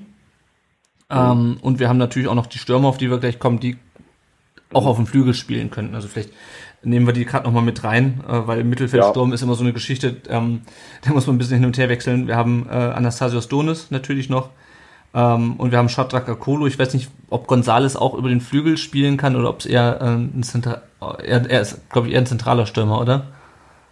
Der Gonzales, also wir haben ja jetzt den Reihen, will ich erst nochmal alle aufzählen, die Skript, ja, und dann können wir über das, wir reden ja jetzt über die Attack-Abteilung, also alles, was so sich nach vorne mehr Genau, ja. Bisher haben wir über die Viererkette und die Doppelsechs und jetzt können wir ja mal über die reden, die so ein bisschen die Tore und sonst den, und den Spaß bringen sollen, sozusagen. ja. Ja. Also lege ich mal los. Ja, der, das, das, da wird es jetzt schwieriger bei, bei, der, bei der Innenverteidigung, bei den Außenverteidigungen, Torwart, Doppel-Sechs, da ha- habe ich mich relativ festgelegt. Und, und vorne spielt Mario Gomez, da lege ich mich auch fest. So. Jetzt alles andere, was da jetzt noch drumrum äh, kreucht und fleucht, da wird es jetzt schwierig und glaube auch situationsbedingt, weil eben, und das ist ja auch ein, ein Vorteil, weil eben die Leistungsdichte im Kader dann doch relativ hoch ist. Wir können eben diese 4-2-3-1 spielen, da könnte die Davi in der Mitte spielen, dann haben wir zwei Flügelleute, vorne Gomez. Wir können aber auch spielen nur mit Gomez, dahinter die Davi und eine und dann und dahinter zwei Viererketten. Können wir auch machen. Mhm. Also jetzt sage ich einfach mal, oder wir können mit zwei Stürmern Gonzales und Gomez spielen und der Didavi spielt von mir aus gar nicht oder er spielt links auf der Tommy-Position, hat er auch mal in einem äh, Testspiel gemacht. Also es gibt verschiedene Möglichkeiten. Ich wollte nur vor allen Dingen was sagen zu dem äh, Nicolas Gonzales. Der hat da beim Testspiel gegen Eibar war das in Heimstetten, hat der also Applaus gekriegt, ja, und das, da waren die Fans, die haben ja auch ein Auge und sehen, äh, was da abgeht. Das ist einfach ein, also ein klasse Spieler, ja. Das Mhm. ist ein Hemmetle, wie man so schön sagt. Der, der, das ist ein, ein, ein dünner Kerl, aber der hat natürliche Bewegungen drauf, die, die kann man einfach nicht lernen. Der hat da einen Elfmeter rausgeholt, weil er einfach dem Ball entgegengeht, sich schlängelt und so weiter, ja.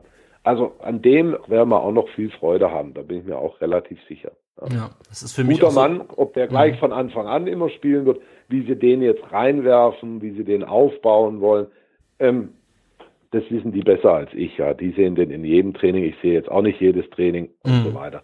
Also da gibt's viele Varianten, ja. Mit dem Donis, wenn wir uns erinnern an das 4 zu 1 im letzten Spiel gegen äh, bei den Bayern, da hat er auch klasse gespielt. Ja. Vorher hat er ein bisschen davon geredet, gehen zu wollen. Und wer dann das Spiel gesehen hat, der sagt, den Mann können wir ja jetzt nicht gehen lassen. Der Akolo, auch immer so ein bisschen am Anfang hinten äh, außen vor gewesen bei der, bei der ähm, Vorbereitung. Der hat jetzt, ich habe es mal zusammengeschrieben, der hat vier Tore gemacht Mhm. in den Vorbereitungsspielen. Genau. Ja. Also der Erik Tommy, mit dem haben wir eingestiegen, auch eine super Vorbereitung gemacht und also auch ein klasse Spieler, total ehrgeiziger Mann, ja. Also da gibt es so viele Möglichkeiten, da lasse ich mir jetzt, da, da, da gebe ich jetzt keine Prognose ab, wer da wo spielt. Ja. Wir haben ähm, zu den Stürmern auch vor allem noch ähm, zwei Fragen, so, nee, drei Fragen bekommen, genau, über Gonzales. Hatten wir schon gesprochen. Ed Lorenz Kramer fragt, äh, was denkt ihr, wer stürmt neben Gomez, Gonzales oder Didavi? Da hatten wir, das haben wir im Grunde schon beantwortet. Es ist halt situationsabhängig. Ähm, Also die Davi ist für mich kein Stürmer, das muss ich Mhm. auch mal klar sagen. ja, Also der Gonzales ist ein Stürmer, den kann man wirklich als äh, Doppelstürmer mit Gomez ja, äh, bringen, den, den kann man aber auch hängend äh, spielen lassen. Also ja, da gibt's viele Möglichkeiten. ja, genau. Und er fragt noch, wird Korkut seinen Stil beibehalten oder werden wir in der neuen Saison offensiveren Fußball sehen? Wir werden offensiveren Fußball sehen, da bin ich mir ganz sicher, äh, weil die Spieler es einfach hergeben. Aber das wird jetzt hier nicht äh, im Hurra-Stil enden. Mhm. Wir werden, glaube ich, das ist meine, meine Hoffnung, wir werden schöneren Fußball sehen, ja. Das glaube ich. Nicht mehr ganz so Ergebnis, also ergebnisorientiert ist immer am Ende des Tages alles, ja. Aber man will ja dann auch mal, wenn es dann irgendwann mal läuft, dann läuft's ja auch, ja. Und dann äh, hat man auch mal schöne Spiele, wo die Fans dann mal aus dem Stadion gehen, heute war es geil, beim VfB gewesen zu sein, ja. Und Ja. ich glaube, von diesen Erlebnissen wird man in der neuen Saison mehr haben. Mhm. Eine Frage haben wir noch zu Donis von braintrain21 auf Twitter. Ähm, wie schätzt du, also er schreibt, wie schätzt er, wie schätzt du die Causa Donis ein? Da gab es angeblich letzte Rückrunde Probleme, weil er nicht spielte. Nun sah es am Saisonende so aus, als könne er sich in die, Mann in die Startelf spielen. Das bezieht sich, glaube ich, vor allem auf das, auf das Bayern-Spiel. Ähm, er blieb nicht ohne Ansprüche zu formulieren. Nun scheint er nach der Vorbereitung draußen zu sein. Ähm, ist das auch dein Eindruck, dass er nach der Vorbereitung so ein bisschen außen vor ist? Also draußen ist da gar keiner, das müssen wir mal ganz klar sagen. Das kann schnell gehen.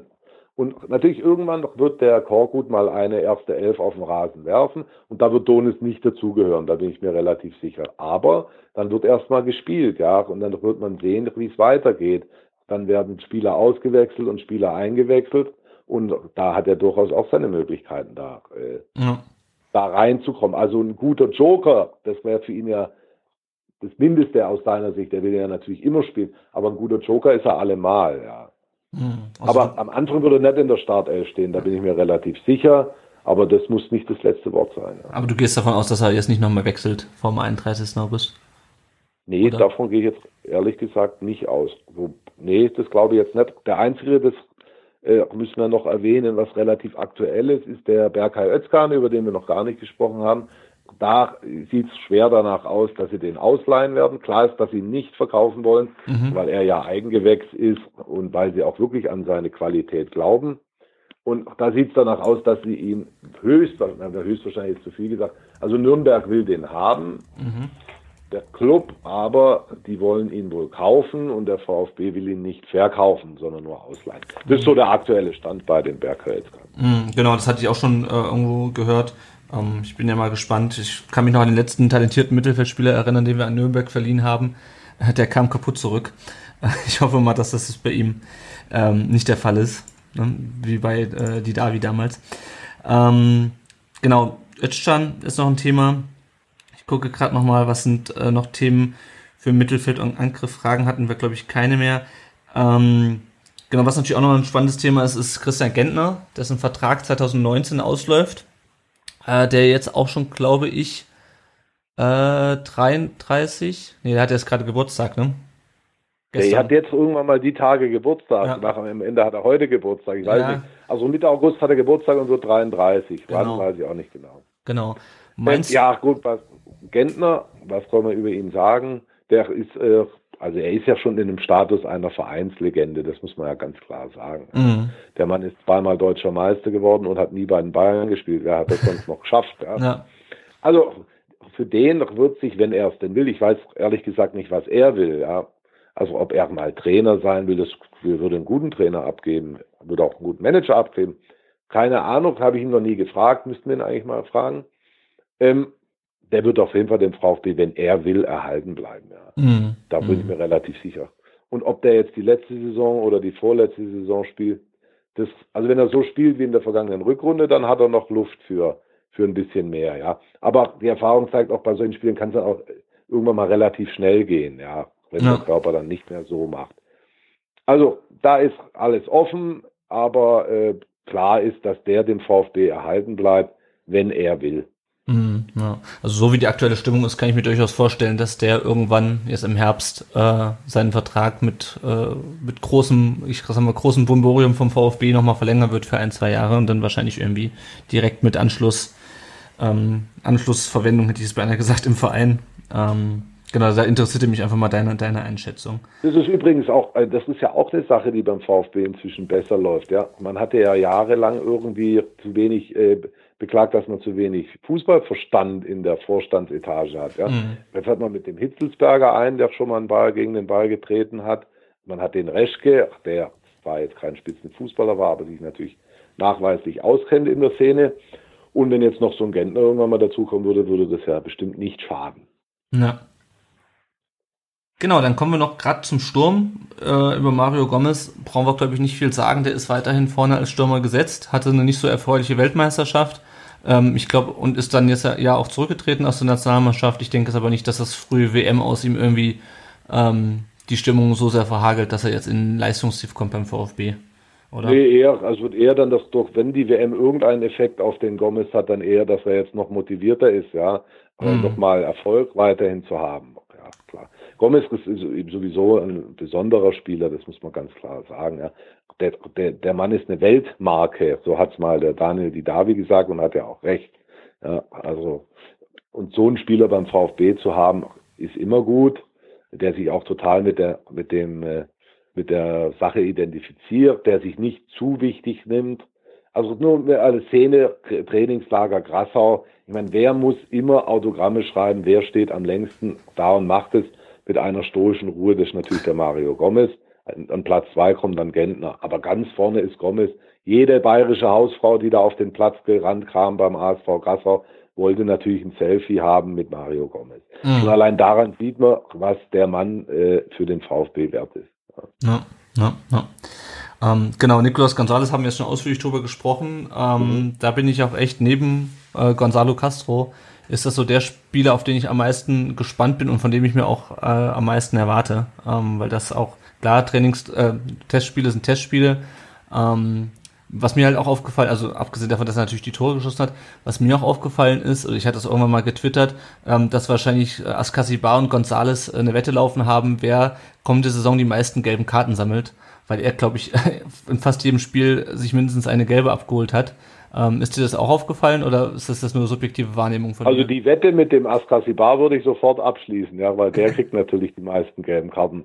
Muss man mal gucken, da gibt es also wie viele Spiele der keine gelbe Karte gekriegt hat, ja. ja. Das ist, sind, glaube ich, nicht allzu viele. Das sind vielleicht vier oder fünf. Also, das ist klar. Und zu dem Gonzales, da muss man, wir dürfen jetzt natürlich auch nicht zu sehr träumen, aber dass der kicken kann und dass der mal eine große Zukunft haben wird, das ist ganz klar. Also das, das sieht man. Äh, die Frage ist halt, ob das jetzt schon dieses Jahr wirklich mhm. dazu reicht, dass das jetzt wirklich einer ist, der in der, den man dann also nach Ende der Saison in der Bundesliga Land auf, Land abkennt. Ja. Das, das werden wir ja dann sehen. Ja. Mhm. Zwei, drei Namen wollte ich noch ansprechen. Über äh, Takuma Asano müssen wir, glaube ich, nicht, nicht lange reden. Ähm, der hatte auch in der letzten Saison nicht mehr viele Einsätze. Ähm, ist dann zu Arsenal zurückgegangen nach Ende seiner zweijährigen Leihe und spielt jetzt in Hannover. Ähm, Brün Larsen, über den hatten wir schon gesprochen. Daniel Ginczek ist äh, zum VfL Wolfsburg gewechselt, sozusagen im Tausch ähm, mit Daniel Didavi und hat hinterher äh, bei Instagram, glaube ich, gesagt, ja, ähm, nachdem dann Gomez kam im Winter, habe man ihm Vereinswechsel nahegelegt. Ähm, das entspricht mit Sicherheit nicht zu 100% der Wahrheit, ähm, aber beziehungsweise es wird wahrscheinlich irgendwo dazwischen liegen, zwischen dem, was Ginczek sagt und zwischen dem, was der VfB dann dazu sagt. Ähm, für mich kam es relativ überraschend, äh, der Wechsel, weil ich eigentlich da, davon ausgegangen war, dass der sich jetzt so beim VfB auch endlich mal festgespielt hat, so ein bisschen, nachdem er ja auch in der Rückrunde dann häufiger im Doppelsturm neben Gomez gespielt hat. Ähm, hat dich der Wechsel überrascht? Also das muss ich ehrlich sagen, für mich kam das auch überraschend, ja. Als Journalist glaubt man ja immer alles so zu wissen und alle äh, Strömungen dazu kennen und die kennt mhm. man natürlich nicht. Das ist ja klar. Aber das hat mich auch überrascht, muss ich ganz ehrlich sagen, dass der da jetzt zu Wolfsburg geht, der eröffnet noch, das hat ja mit dem Fußball nichts zu tun, aber eröffnet da seinen Fleischladen mitten in Stuttgart, ja.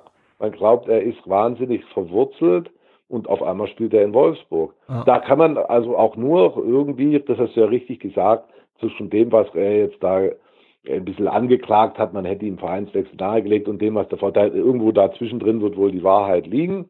Aber dass der geht, wundert mich und ein bisschen hat es ihn dann wohl doch beschäftigt, da in Anführungsstrichen hinter Gomez so ein bisschen die zweite Geige spielen zu müssen. Ja. Mhm. Er will wohl gerne der, der Stoßstürmer Nummer eins sein und das kann er jetzt in Wolfsburg und ich hoffe für ihn, weil er ein lieber Kerl ist, dass es ihm nicht so ähnlich ergeht wie dem Sportskameraden die Davi. Mhm, ja.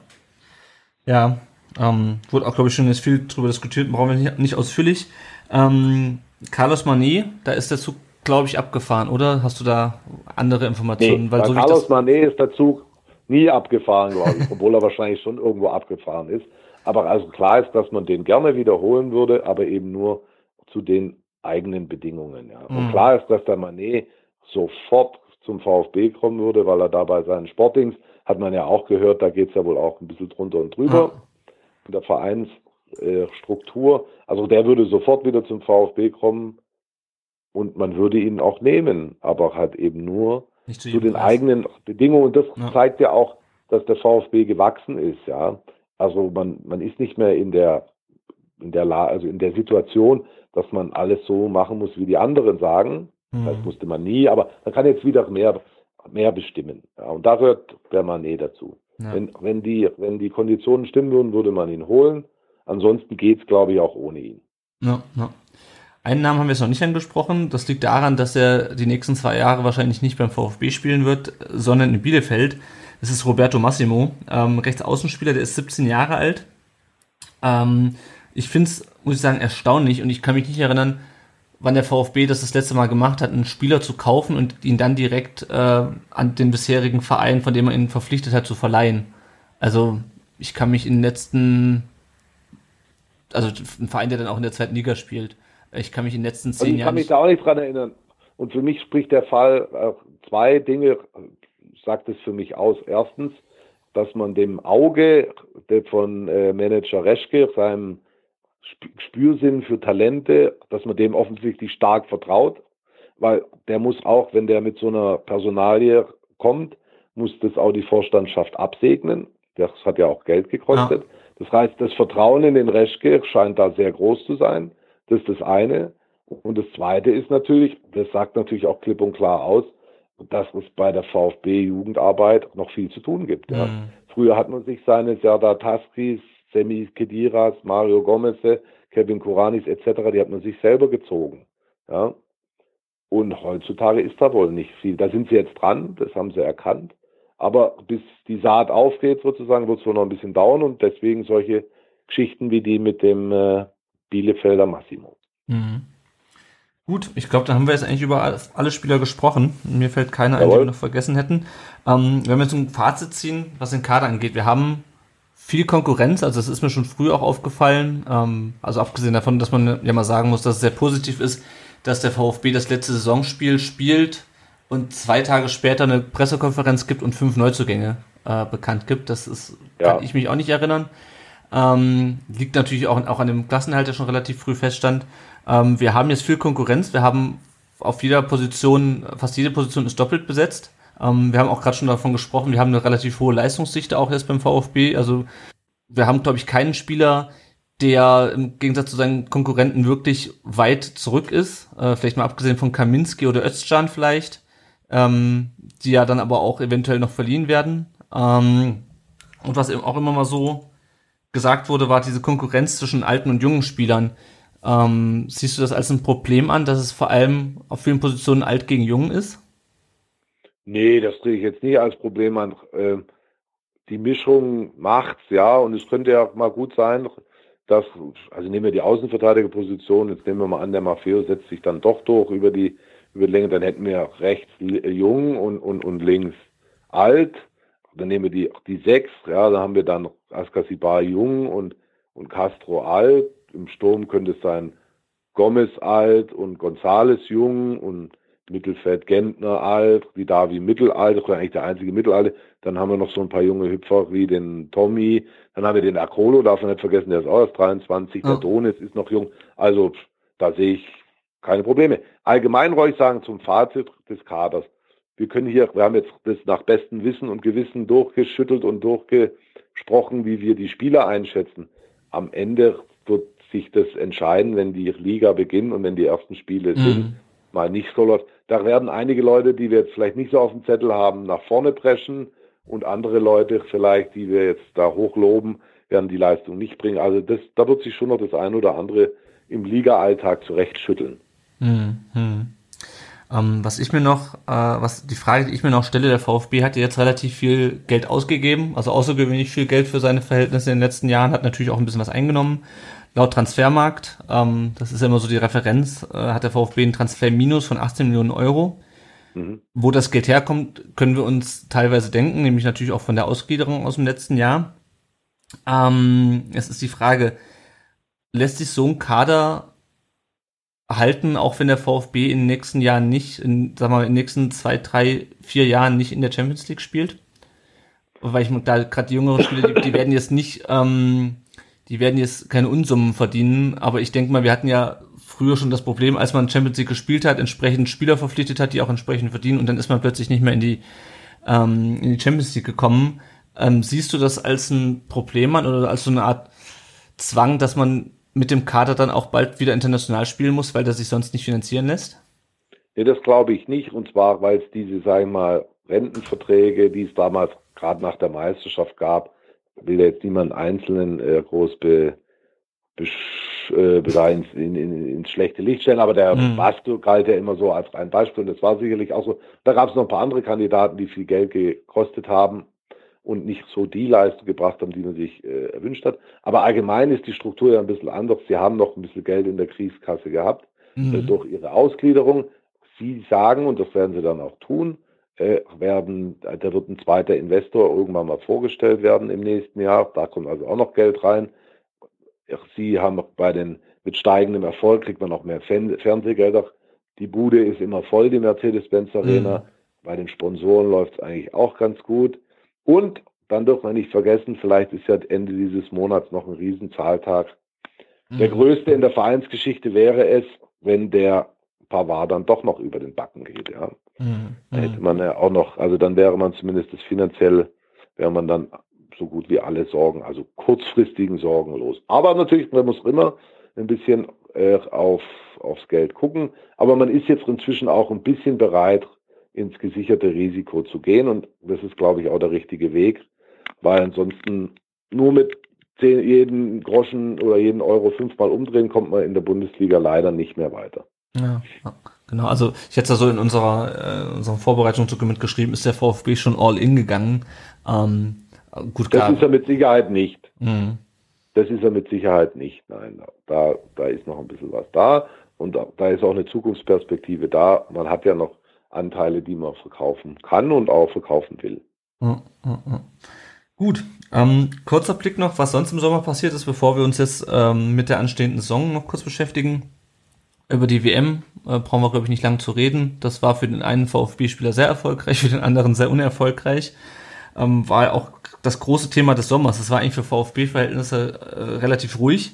Ähm, natürlich der Tag des Brustrings, zusammen mit dem Spiel gegen ähm, gegen Atletico. Ähm, der VfB, das war sozusagen die erste größere Feierlichkeit zum 125-jährigen Jubiläum, was da alles in den letzten Jahren oder in den letzten Tagen, in den letzten Monaten gelaufen ist mit den Trikots. Ähm, das brauchen wir, glaube ich, nicht alles aufzählen. Ich fand gerade dieses Legendenspiel äh, ganz schön. Äh, teilweise habe ich die Spieler noch selber spielen sehen, äh, also die, diesmal die jüngeren. Bobic, Balakov, Elber, ähm, äh, Sigurd Winson beispielsweise, die hab ich, den habe ich nicht mehr live gesehen. Äh, aber ansonsten ähm, eine sehr, sehr nette Veranstaltung, finde ich, hat der VfB schön gemacht. Äh, das mit Investor hast du schon angesprochen, da gibt es bisher noch keinen neuen. Da Ähm. gibt's noch keinen neuen, aber also so wie sich das anhört, wird's da nächstes Jahr was, was geben, ja. Hm, aber eher nächstes Jahr als dieses Jahr. Ich glaube ganz sicher nächstes Jahr erst, wenn ich das so richtig deute, wa- was sie dann da so vorangekündigt haben, Okay. die Herren Dietrich und Co. ja, aber eine Vermutung, wer das sein könnte, hast du noch nicht, oder? Nee, habe ich wirklich keine. Ich Ja. habe mich da ehrlich gesagt auch nicht so wirklich, wir, wir teilen uns da in der Redaktion ja auch öfter auf in verschiedene Dinge. Ich habe mich da auch nicht so damit beschäftigt, muss ich zugeben. Gut. Ähm, ansonsten war die Sommerpause eigentlich relativ ruhig. Es war, gab noch eine Mitgliederversammlung, aber es war relativ ereignislos. Oder äh, ist uns noch ein Thema? Nee, sie war, sie war ja deswegen, sie war nicht ereignislos, meiner Meinung nach. Sie war anders und zwar deswegen, weil die Neuzugänge sofort äh, auf dem Tisch Hm. Genau, waren. Ja? das meinte ich. Also ansonsten haben wir immer bis zum 31. August bei uns in der Redaktion bis 18 Uhr oder wann da das Fenster schließt, musste man ja noch äh, auf der Hut sein, ja. Und jetzt haben wir eigentlich nur noch ein Thema auf dem Transfermarkt, was, was äh, uns bewegt, und das ist der Benjamin Pavard. Ja. ja. Ansonsten, deswegen war es, es war geordneter meiner Meinung nach, nicht ruhiger Mhm. und ereignisloser, aber geordneter und das spricht ja eigentlich auch eine, spricht ja eher für den VfB. Ja, ja, ereignislos in dem Sinne, dass äh, die Transfers relativ früh schon feststanden und man nicht Genau, die ganze genau. Sommerpause über ähm, spekuliert hat, ähm, wer Genau. kommt noch, wer kommt Aber mir ist da ehrlich gesagt lieber, der Verein hat einen Plan und, und, und setzt den relativ schnell um, als diese Flickschusterei, die sie Ja. in den einigen vergangenen Jahren da betrieben haben. Ja. Und das sah ja dann teilweise auch nach Panikreaktionen und Panikkäufen aus und so weiter. Ja. Die Zeiten sind glücklicherweise vorbei.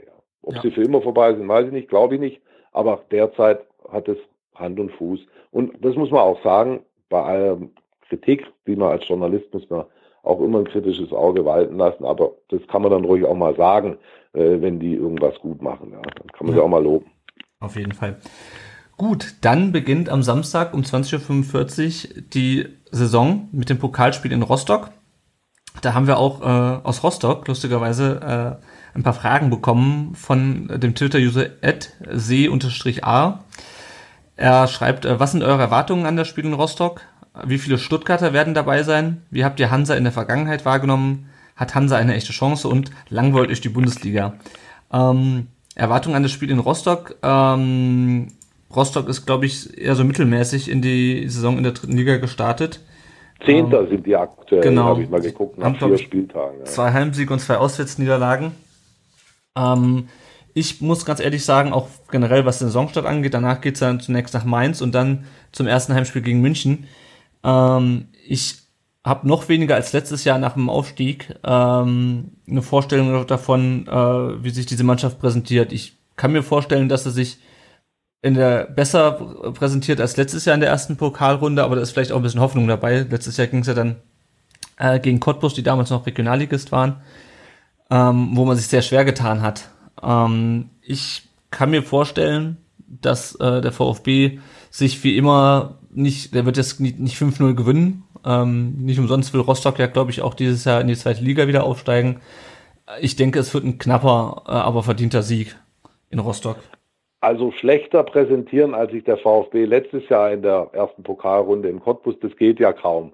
Insofern kann ja nur Hoffnung bestehen. Ich darf kurz erinnern, sie haben 6 zu 5 nach Elfmeterschießen gewonnen in Cottbus und zwar deswegen, bei frühen VfB hat Özkan verschossen, weil ja. die Cottbuser einer an Pfosten und einer daneben geschossen hat. Also da, sie haben, der Zieler hat keinen einzigen Elfmeter gehalten, was jetzt nicht sein, seine Schuld ist. Also ohne einen eigenen Elfmeter gehalten zu haben, sind sie weitergekommen viel schlechter geht's ja eigentlich gar ja. nicht. Also da ist Hoffnung. Dann habe ich mal ein bisschen im Archiv gekramt, was die Pokalbilanz des VfB in Rostock ansieht. Also man hat dreimal in der Vereinsgeschichte gegen Rostock gespielt. Alle drei Spiele waren in Rostock und alle drei Spiele wurden verloren. Zuletzt 2005, da war ich selber vor Ort. Da war der Trainer ein gewisser Giovanni Trapattoni, der mit 2 zu 3 hat man damals verloren mhm. gegen Rostock. Ja, ich war mich. damals Zweitligist. Und der ist damals rausgeflippt, da kann ich mich noch dran erinnern, ja. Auch nachher in der Pressekonferenz. Das heißt, in Rostock hat man schon einiges erlebt. Ich glaube aber trotzdem, äh, dass der VfB gewinnen wird. Ich glaube, dass sie auch relativ souverän gewinnen werden. Ja. Muss man sehen, es ist das erste Pflichtspiel. Rostock hat ja schon vier Spiele auf dem Buckel, dann ist ja. sicherlich schon anders drin in den Abläufen. Äh, also sicherlich von allen Gegnern, die man da so kriegen kann in der ersten Pokalrunde, einer der härteren ja. Gegner. Das, das steht fest. Ja. Ja, Was die Anzahl der Auswärtsfahrer angeht, äh, muss ich ganz ehrlich sagen, habe ich keinen Überblick. Ähm, ich weiß, dass es Leute gibt, also dass viele Leute sich das nicht entgehen lassen, mal wieder nach Rostock zu fahren. Das ist schließlich auch schon über zehn Jahre her jetzt, ähm, dass man gegen die gespielt hat das letzte Mal. Ähm, ich weiß aber auch, dass natürlich äh, so eine lange Anfahrt ist. Ich, für mich geht's ja noch, weil ich ja nicht in Stuttgart wohne, sondern in Darmstadt. Aber für viele ist das ja ähm, schon einfach eine Riesenstrecke nach Rostock da hoch. Aber ich gehe schon da mal davon aus, dass der Gästeblock ganz gut gefüllt sein wird. Ich weiß nicht, ob der VfB da schon irgendwie eine, eine Vorab-Info ähm, an euch rausgegeben hat, wie viele Leute da mitfahren. Ich glaube, das machen die erst zur Pressekonferenz normalerweise, ne? Ja, die sagen immer morgen ist, also am Donnerstag um 14 Uhr ist Pressekonferenz. Da sagen sie immer, wie viel mitfahren. Aber äh, mehr weiß ich darüber auch nicht, ehrlich gesagt. Also in Fan-Dingen bin ich jetzt nicht der Experte, sagen wir mhm. mal so. Ja. Ähm, ja, die Wahrnehmung von Rostock in der Vergangenheit, ähm, es, sie sind ehrlich gesagt so ein bisschen aus dem, aus dem Fokus gerutscht. Ähm, sportlich war ich schon überrascht, dass die, dass sie dann teilweise bis in die dritte Liga runtergerutscht sind. Die sind ja zweimal in die dritte Liga abgestiegen, einmal sind sie direkt wieder aufgestiegen. sind sie schon ein bisschen länger dort. Ähm, hat mit Sicherheit dann auch wie üblich wie bei Kaiserslautern Beispiel, beispielsweise auch einfach personelle Gründe bei denen in der, in der Vereinsführung. Ähm, ja, was ist, da, was ist deine Wahrnehmung von Hansa? Ich habe da ehrlich gesagt nicht so die allergrößte Wahrnehmung. Meine Wahrnehmung ist immer noch mehr aus der Vergangenheit, ja. Die sind, ich habe mal nachgeschaut, waren der letzte DDR-Meister 1991, bevor dann, sind dann ja dadurch in die Bundesliga gerutscht, in die damals, da die Bundesliga ja ein Jahr mit 20 Vereinen. Und haben sich da ja relativ lange gut gehalten. Der ehemalige VfB oder der VfB-Meistertrainer Fee war ja dort auch mal Trainer. Mhm. Und dann sind sie 2008, 2007, 2008 sind sie raus aus der ersten Liga und dümpeln seither da. Was heißt dümpeln? Zweite, dritte Liga. Aber um da jetzt genau zu sagen, warum das bei denen so ist, wie es ist, das weiß ich auch nicht. Dafür ist die Distanz, die ich da nach Rostock habe, auch zu groß. Ja. Das, was mich, was mir bei Rostock immer am prägnantesten in Erinnerung ist, ich habe so ein, hatte mal so eine Videokassette, VHS, ähm, Highlight Saison 95, 96 von RAN und da gab es ein Spiel Dortmund gegen Rostock, wo Dortmund irgendwie einen Freistoß äh, getreten wollte und aber so lange den Ball hat liegen lassen, dass sich die Rostocker den Ball geschnappt haben und quasi vom Freistoßpunkt vor ihrem eigenen Sechser den, den Konter gestartet haben. Das ist so das, was, okay. was mir mit Rostock am prägnantesten in Erinnerung ist. Äh, letzte Frage von dem Rostocker äh, Langwort, ist die Bundesliga? Ähm, nö. Äh, wobei es schon schön ist, wenn man in der ersten Pokalrunde mal äh, in Stadien fahren kann, die man länger nicht gesehen hat. Also ich werde auch am Samstag vor Ort sein. Mhm. Ähm, was meinst du denn, Heiko? Wo landet der VfB am Saisonende? Traust du dir da eine Prognose zu? Ja, die traue ich mir zu. Und die ist natürlich auch mit einer gewissen Hoffnung verbunden. Ja. Ich hoffe und wünsche mir, dass wir äh, nächste Saison Fünfter oder Sechster werden. Das hoffe ich. Ich weiß, dass das eine ambitionierte Hoffnung ist und ich weiß auch, falls jetzt irgendeiner der Herren beim VfB hier zuhören sollte, der wird sich denken, naja, der hat gut reden hier in seinem Telefongespräch oder in seinem Podcast. Aber äh, ich glaube, dass das möglich ist. Aber da muss natürlich alles, alles zusammenkommen, was irgendwie in irgendeiner Art und Weise positiv ist. Aber letzte Saison sind sie siebter geworden. Sie haben ja diesen Fünfjahresplan aufgestellt vor zwei Jahren, der also erst in drei Jahren sie dann da ja wieder in den Wettbewerb, in den internationalen Wettbewerb langfristig führen soll. Aber ich, also wenn es gut läuft, könnte, könnte ich mir gut vorstellen, dass Platz fünf oder sechs drin ist. Ja. Also ich sehe auch auf jeden Fall einen einstelligen Tabellenplatz. Ich meine, klar, das, man sagt dann immer, das zweite Jahr als Aufsteiger ist das schwerste. Nun sind wir natürlich kein normaler Absteiger ja, gewesen, eben. beziehungsweise kein normaler Aufsteiger. Es kann natürlich immer noch ähm, alles in die Hose gehen sozusagen oder man kann immer noch... Äh nee, also da, da darf ich kurz einhaken. Also genau das, was du sagst. Das zweite Jahr ist immer das schwerste. Äh, das, das zählt für mich nicht. Das ist genau wie ich völlig unterschreiben, was du sagst. Und das Zweite ist, so viel kann nicht in die Hose mhm. gehen, dass man da wieder in, in, in, in unten, völlig unten reinrutscht. Ja, das kann also ich mir einfach nicht vorstellen. Kann ich kann mir das nicht vorstellen. Ja. Also ich kann mir auch nicht vorstellen, dass, wir, dass uns sowas passiert wie Köln letztes Jahr. Nein. Ähm, dazu ist die Mannschaft, also Köln war ja auch, man kann es auch nicht vergleichen, selbst wenn wir Nein. es in die Europa League noch gekommen wären, ähm, in Köln war es eine ganz andere Situation mit Modest. Ähm, wir haben ja die Mannschaft wirklich, wir haben es ja schon angesprochen, äh, die Mannschaft ist verstärkt, ähm, schon allein von der Zahl der Spieler her. Ähm, und ähm, ja, also da bin ich auch relativ zuversichtlich. Ob es für den Europapokal reicht, weiß ich noch nicht. Da hängt immer das weiß ich auch nicht. Das war nur meine Hoffnung. Ja. Ja. Also ich ja, denke, ein, wie du sagst, ein einstelliger Tabellenplatz ist ein realistisches Ziel und das andere, Platz 5, 6, ist ein ein äh, Ziel für Optimisten wie mich. Ja, ja. Man muss ja auch immer sehen, was beispielsweise ein Verein wie Wolfsburg ähm, macht, ob der vielleicht mal wieder aus seinem Geld mehr macht, jetzt äh, mit Schmatke auch, oder ob weil das ist ja dann auch ein potenziellen Verein, der, wenn er äh, alles richtig macht, auch unter die ersten sechs kommen kann von den finanziellen Möglichkeiten her. Ja, Ed, mein Brustring, hat gefragt, ist der Trainer im Herbst noch da? Das ist natürlich auch eine spannende Frage, weil der VfB seit ich glaube, seit 2013 keine Saison ohne Trainerwechsel hatte. Seit 12, 13. Ja, also im Herbst ist das mit Sicherheit noch da. Ich ja. kann mich an eine Sache erinnern, das war äh, auch ein Sonderfall, äh, die Ära Christian Groß, Ende, der, der hat ja auch den VfB seinerzeit da nicht gerettet. Vom Abstieg musste man den damals nicht retten, aber er hat sie dann noch, den VfB noch auf die internationalen Ränge geführt. Und dann ging die neue Saison los, war die Saison 2010-11, auch nach einer Fußball-Weltmeisterschaft. Und dann haben die, glaube ich, von den ersten neun Spielen acht verloren oder irgend sowas. Mhm. Und dann ist Groß entlassen worden. Aber das ist ja eine Ausnahmesituation, die es also so, glaube nicht mehr geben wird. Also um die Frage zu beantworten, der Korkut wird hier noch mindestens noch Weihnachten feiern. Und das wird vielleicht auch nicht sein letztes Weihnachten als Trainer beim VfB sein. Ja, ja also ich hängt, hängt alles davon ab. Ähm, ich glaube und hoffe aber, dass selbst wenn es mal eine Krise geben sollte, dass es dann ähm, und es liegt nicht unbedingt allein an Korkut, was ich nicht glaube, aber das werden wir sehen, ähm, dass wir da nicht schon wieder den Trainer wechseln müssen in der kommenden Saison. Ähm, Thema Euphorie, ähm, da brauchen wir jetzt nicht ausführlich drüber zu diskutieren. Wir haben ja schon festgestellt, dass wir da eigentlich recht positiv auf die Saison blicken, beziehungsweise sagen auf jeden Fall einstelliger Tabellenplatz.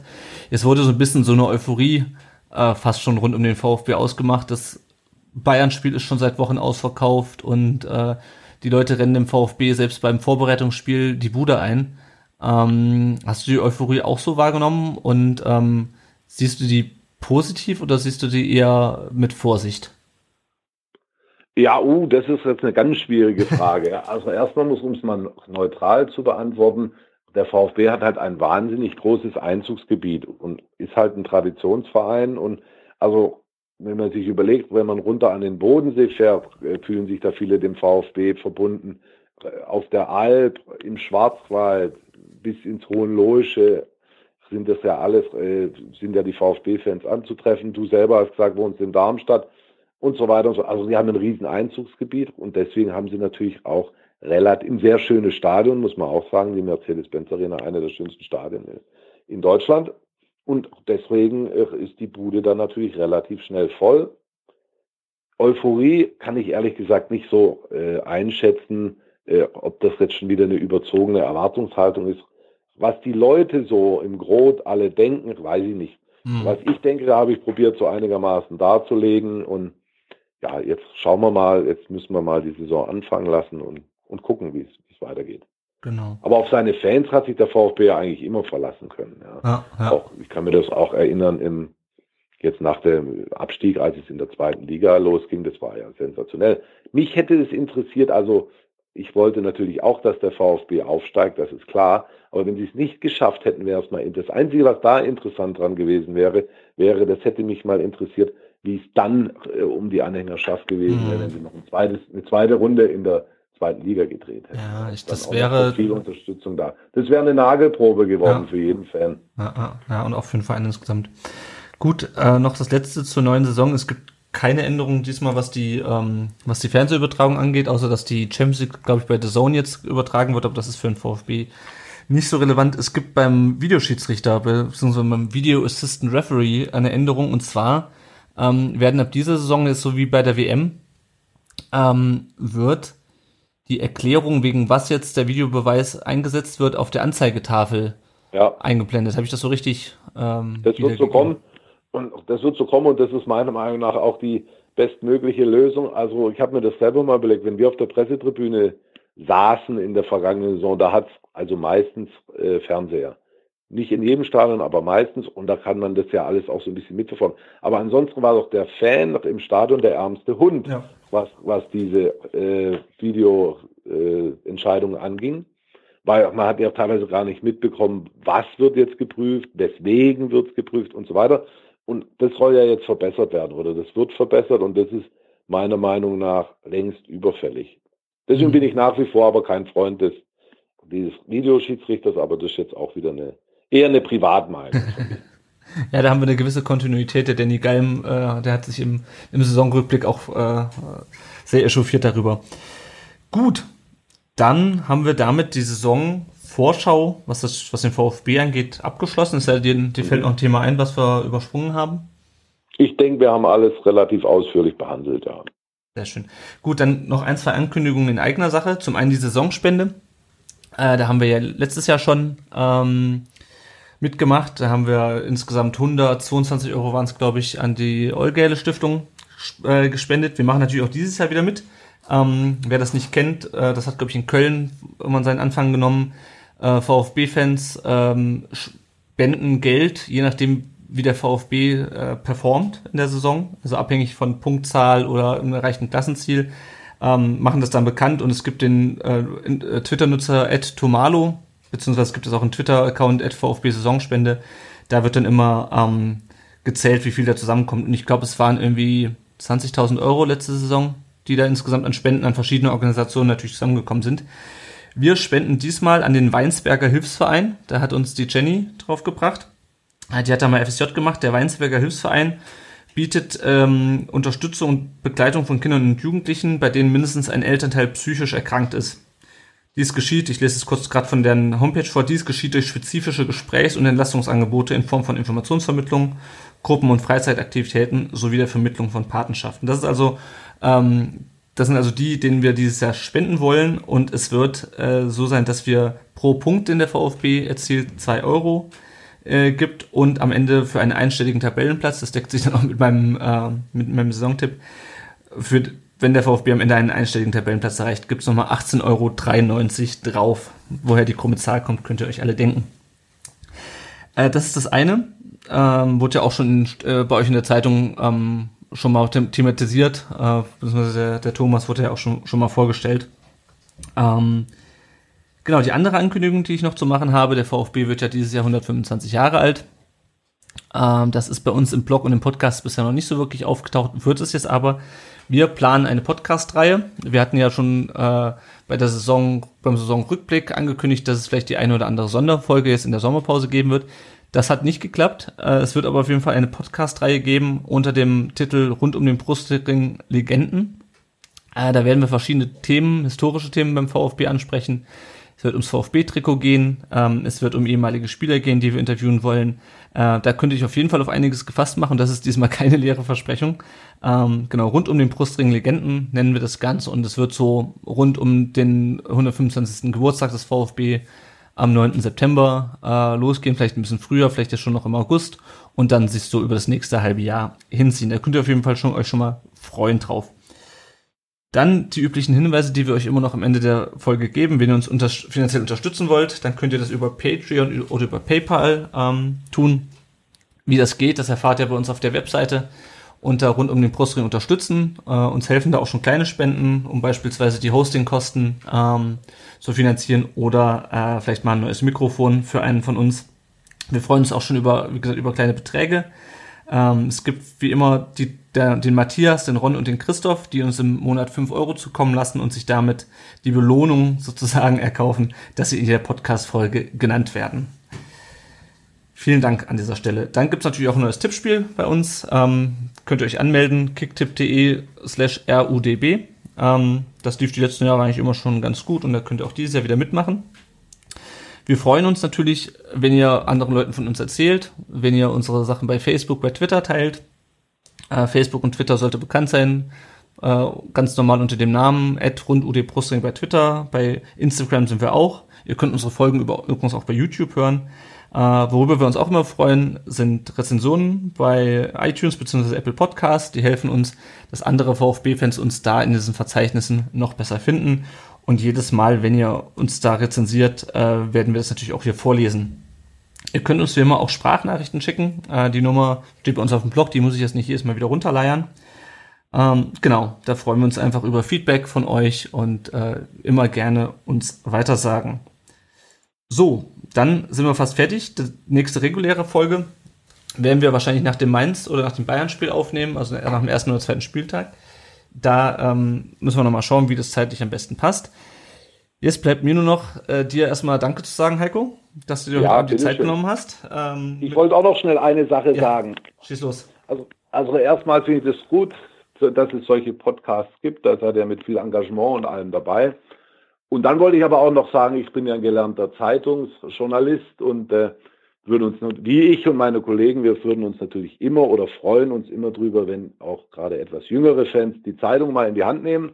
Deswegen bei Stuttgarter Zeitung oder Stuttgarter Nachrichten einfach mal reinschauen. Da schreiben so Leute wie ich ganz schlaue Dinge über den VfB Stuttgart. Kann man vielleicht auch noch das eine oder andere erfahren. Ja? Genau, auf jeden Fall. Also auf jeden Fall der Mix aus Blogs und Podcasts und natürlich den traditionellen Medien, nenne ich mal, äh, so, sei es Print oder sei es online äh, lest da auf jeden Fall mal rein. Die machen sehr gute Arbeit, wie ich finde. Ja, ähm, gibt's, du bist weder bei Twitter noch bei Instagram oder sonst irgendwo, oder? Ich bin noch ein Digital Immigrant, wie man so schön sagt. Ja, also als ich, äh, ich habe, ich war 30 Jahre alt, als ich mein erstes Handy in die Hand gedrückt ah. bekommen habe. Deswegen, ich bin da nicht so, da der Philipp Meisel ist da sozusagen immer unser verlängerter Arm in die in die Welt des Internets und des Podcasts, sagen wir ah, mal so. Ja. Ich bin da ein bisschen zurückhaltender. Das heißt, wenn Leute mit dir sozusagen oder dir Feedback zu deinen Artikeln geben wollen, dann schreiben sie den guten alten Leserbrief. Nein, oder Sie können auch an die äh, an eine E-Mail aufsetzen und zwar an sport@stzn.de. Also sport S Siegfried Theodor Zeppelin Nordpol, das steht für Stuttgarter Zeitung Nachrichten.de. Schreiben betreff Heiko Hinrichs Podcast-Auftritt und das wird dann sehr schön an mich weitergeleitet. Sehr gut, genau. Also schreibt an diese E-Mail-Adresse, sagt dem Heiko, wie ihr äh, unsere Saisonvorschau heute fandet. Ähm, mir hat sehr viel Spaß gemacht mit, mir noch mal, noch, mit dir. Nochmal vielen Dank, dass es, dass es geklappt hat. Ähm, Super, habe ich gern gemacht, hat mir auch viel Spaß gemacht. Sehr schön. Und da bleibt mir nur noch äh, euch allen da, da draußen einen schönen Saisonstart zu wünschen. Hoffentlich einen Sieg am Samstag in Rostock. Und wir hören uns dann, wie gesagt, in zwei bis drei Wochen wieder. Und dann sage ich an dieser Stelle auf Wiedersehen. Tschüss.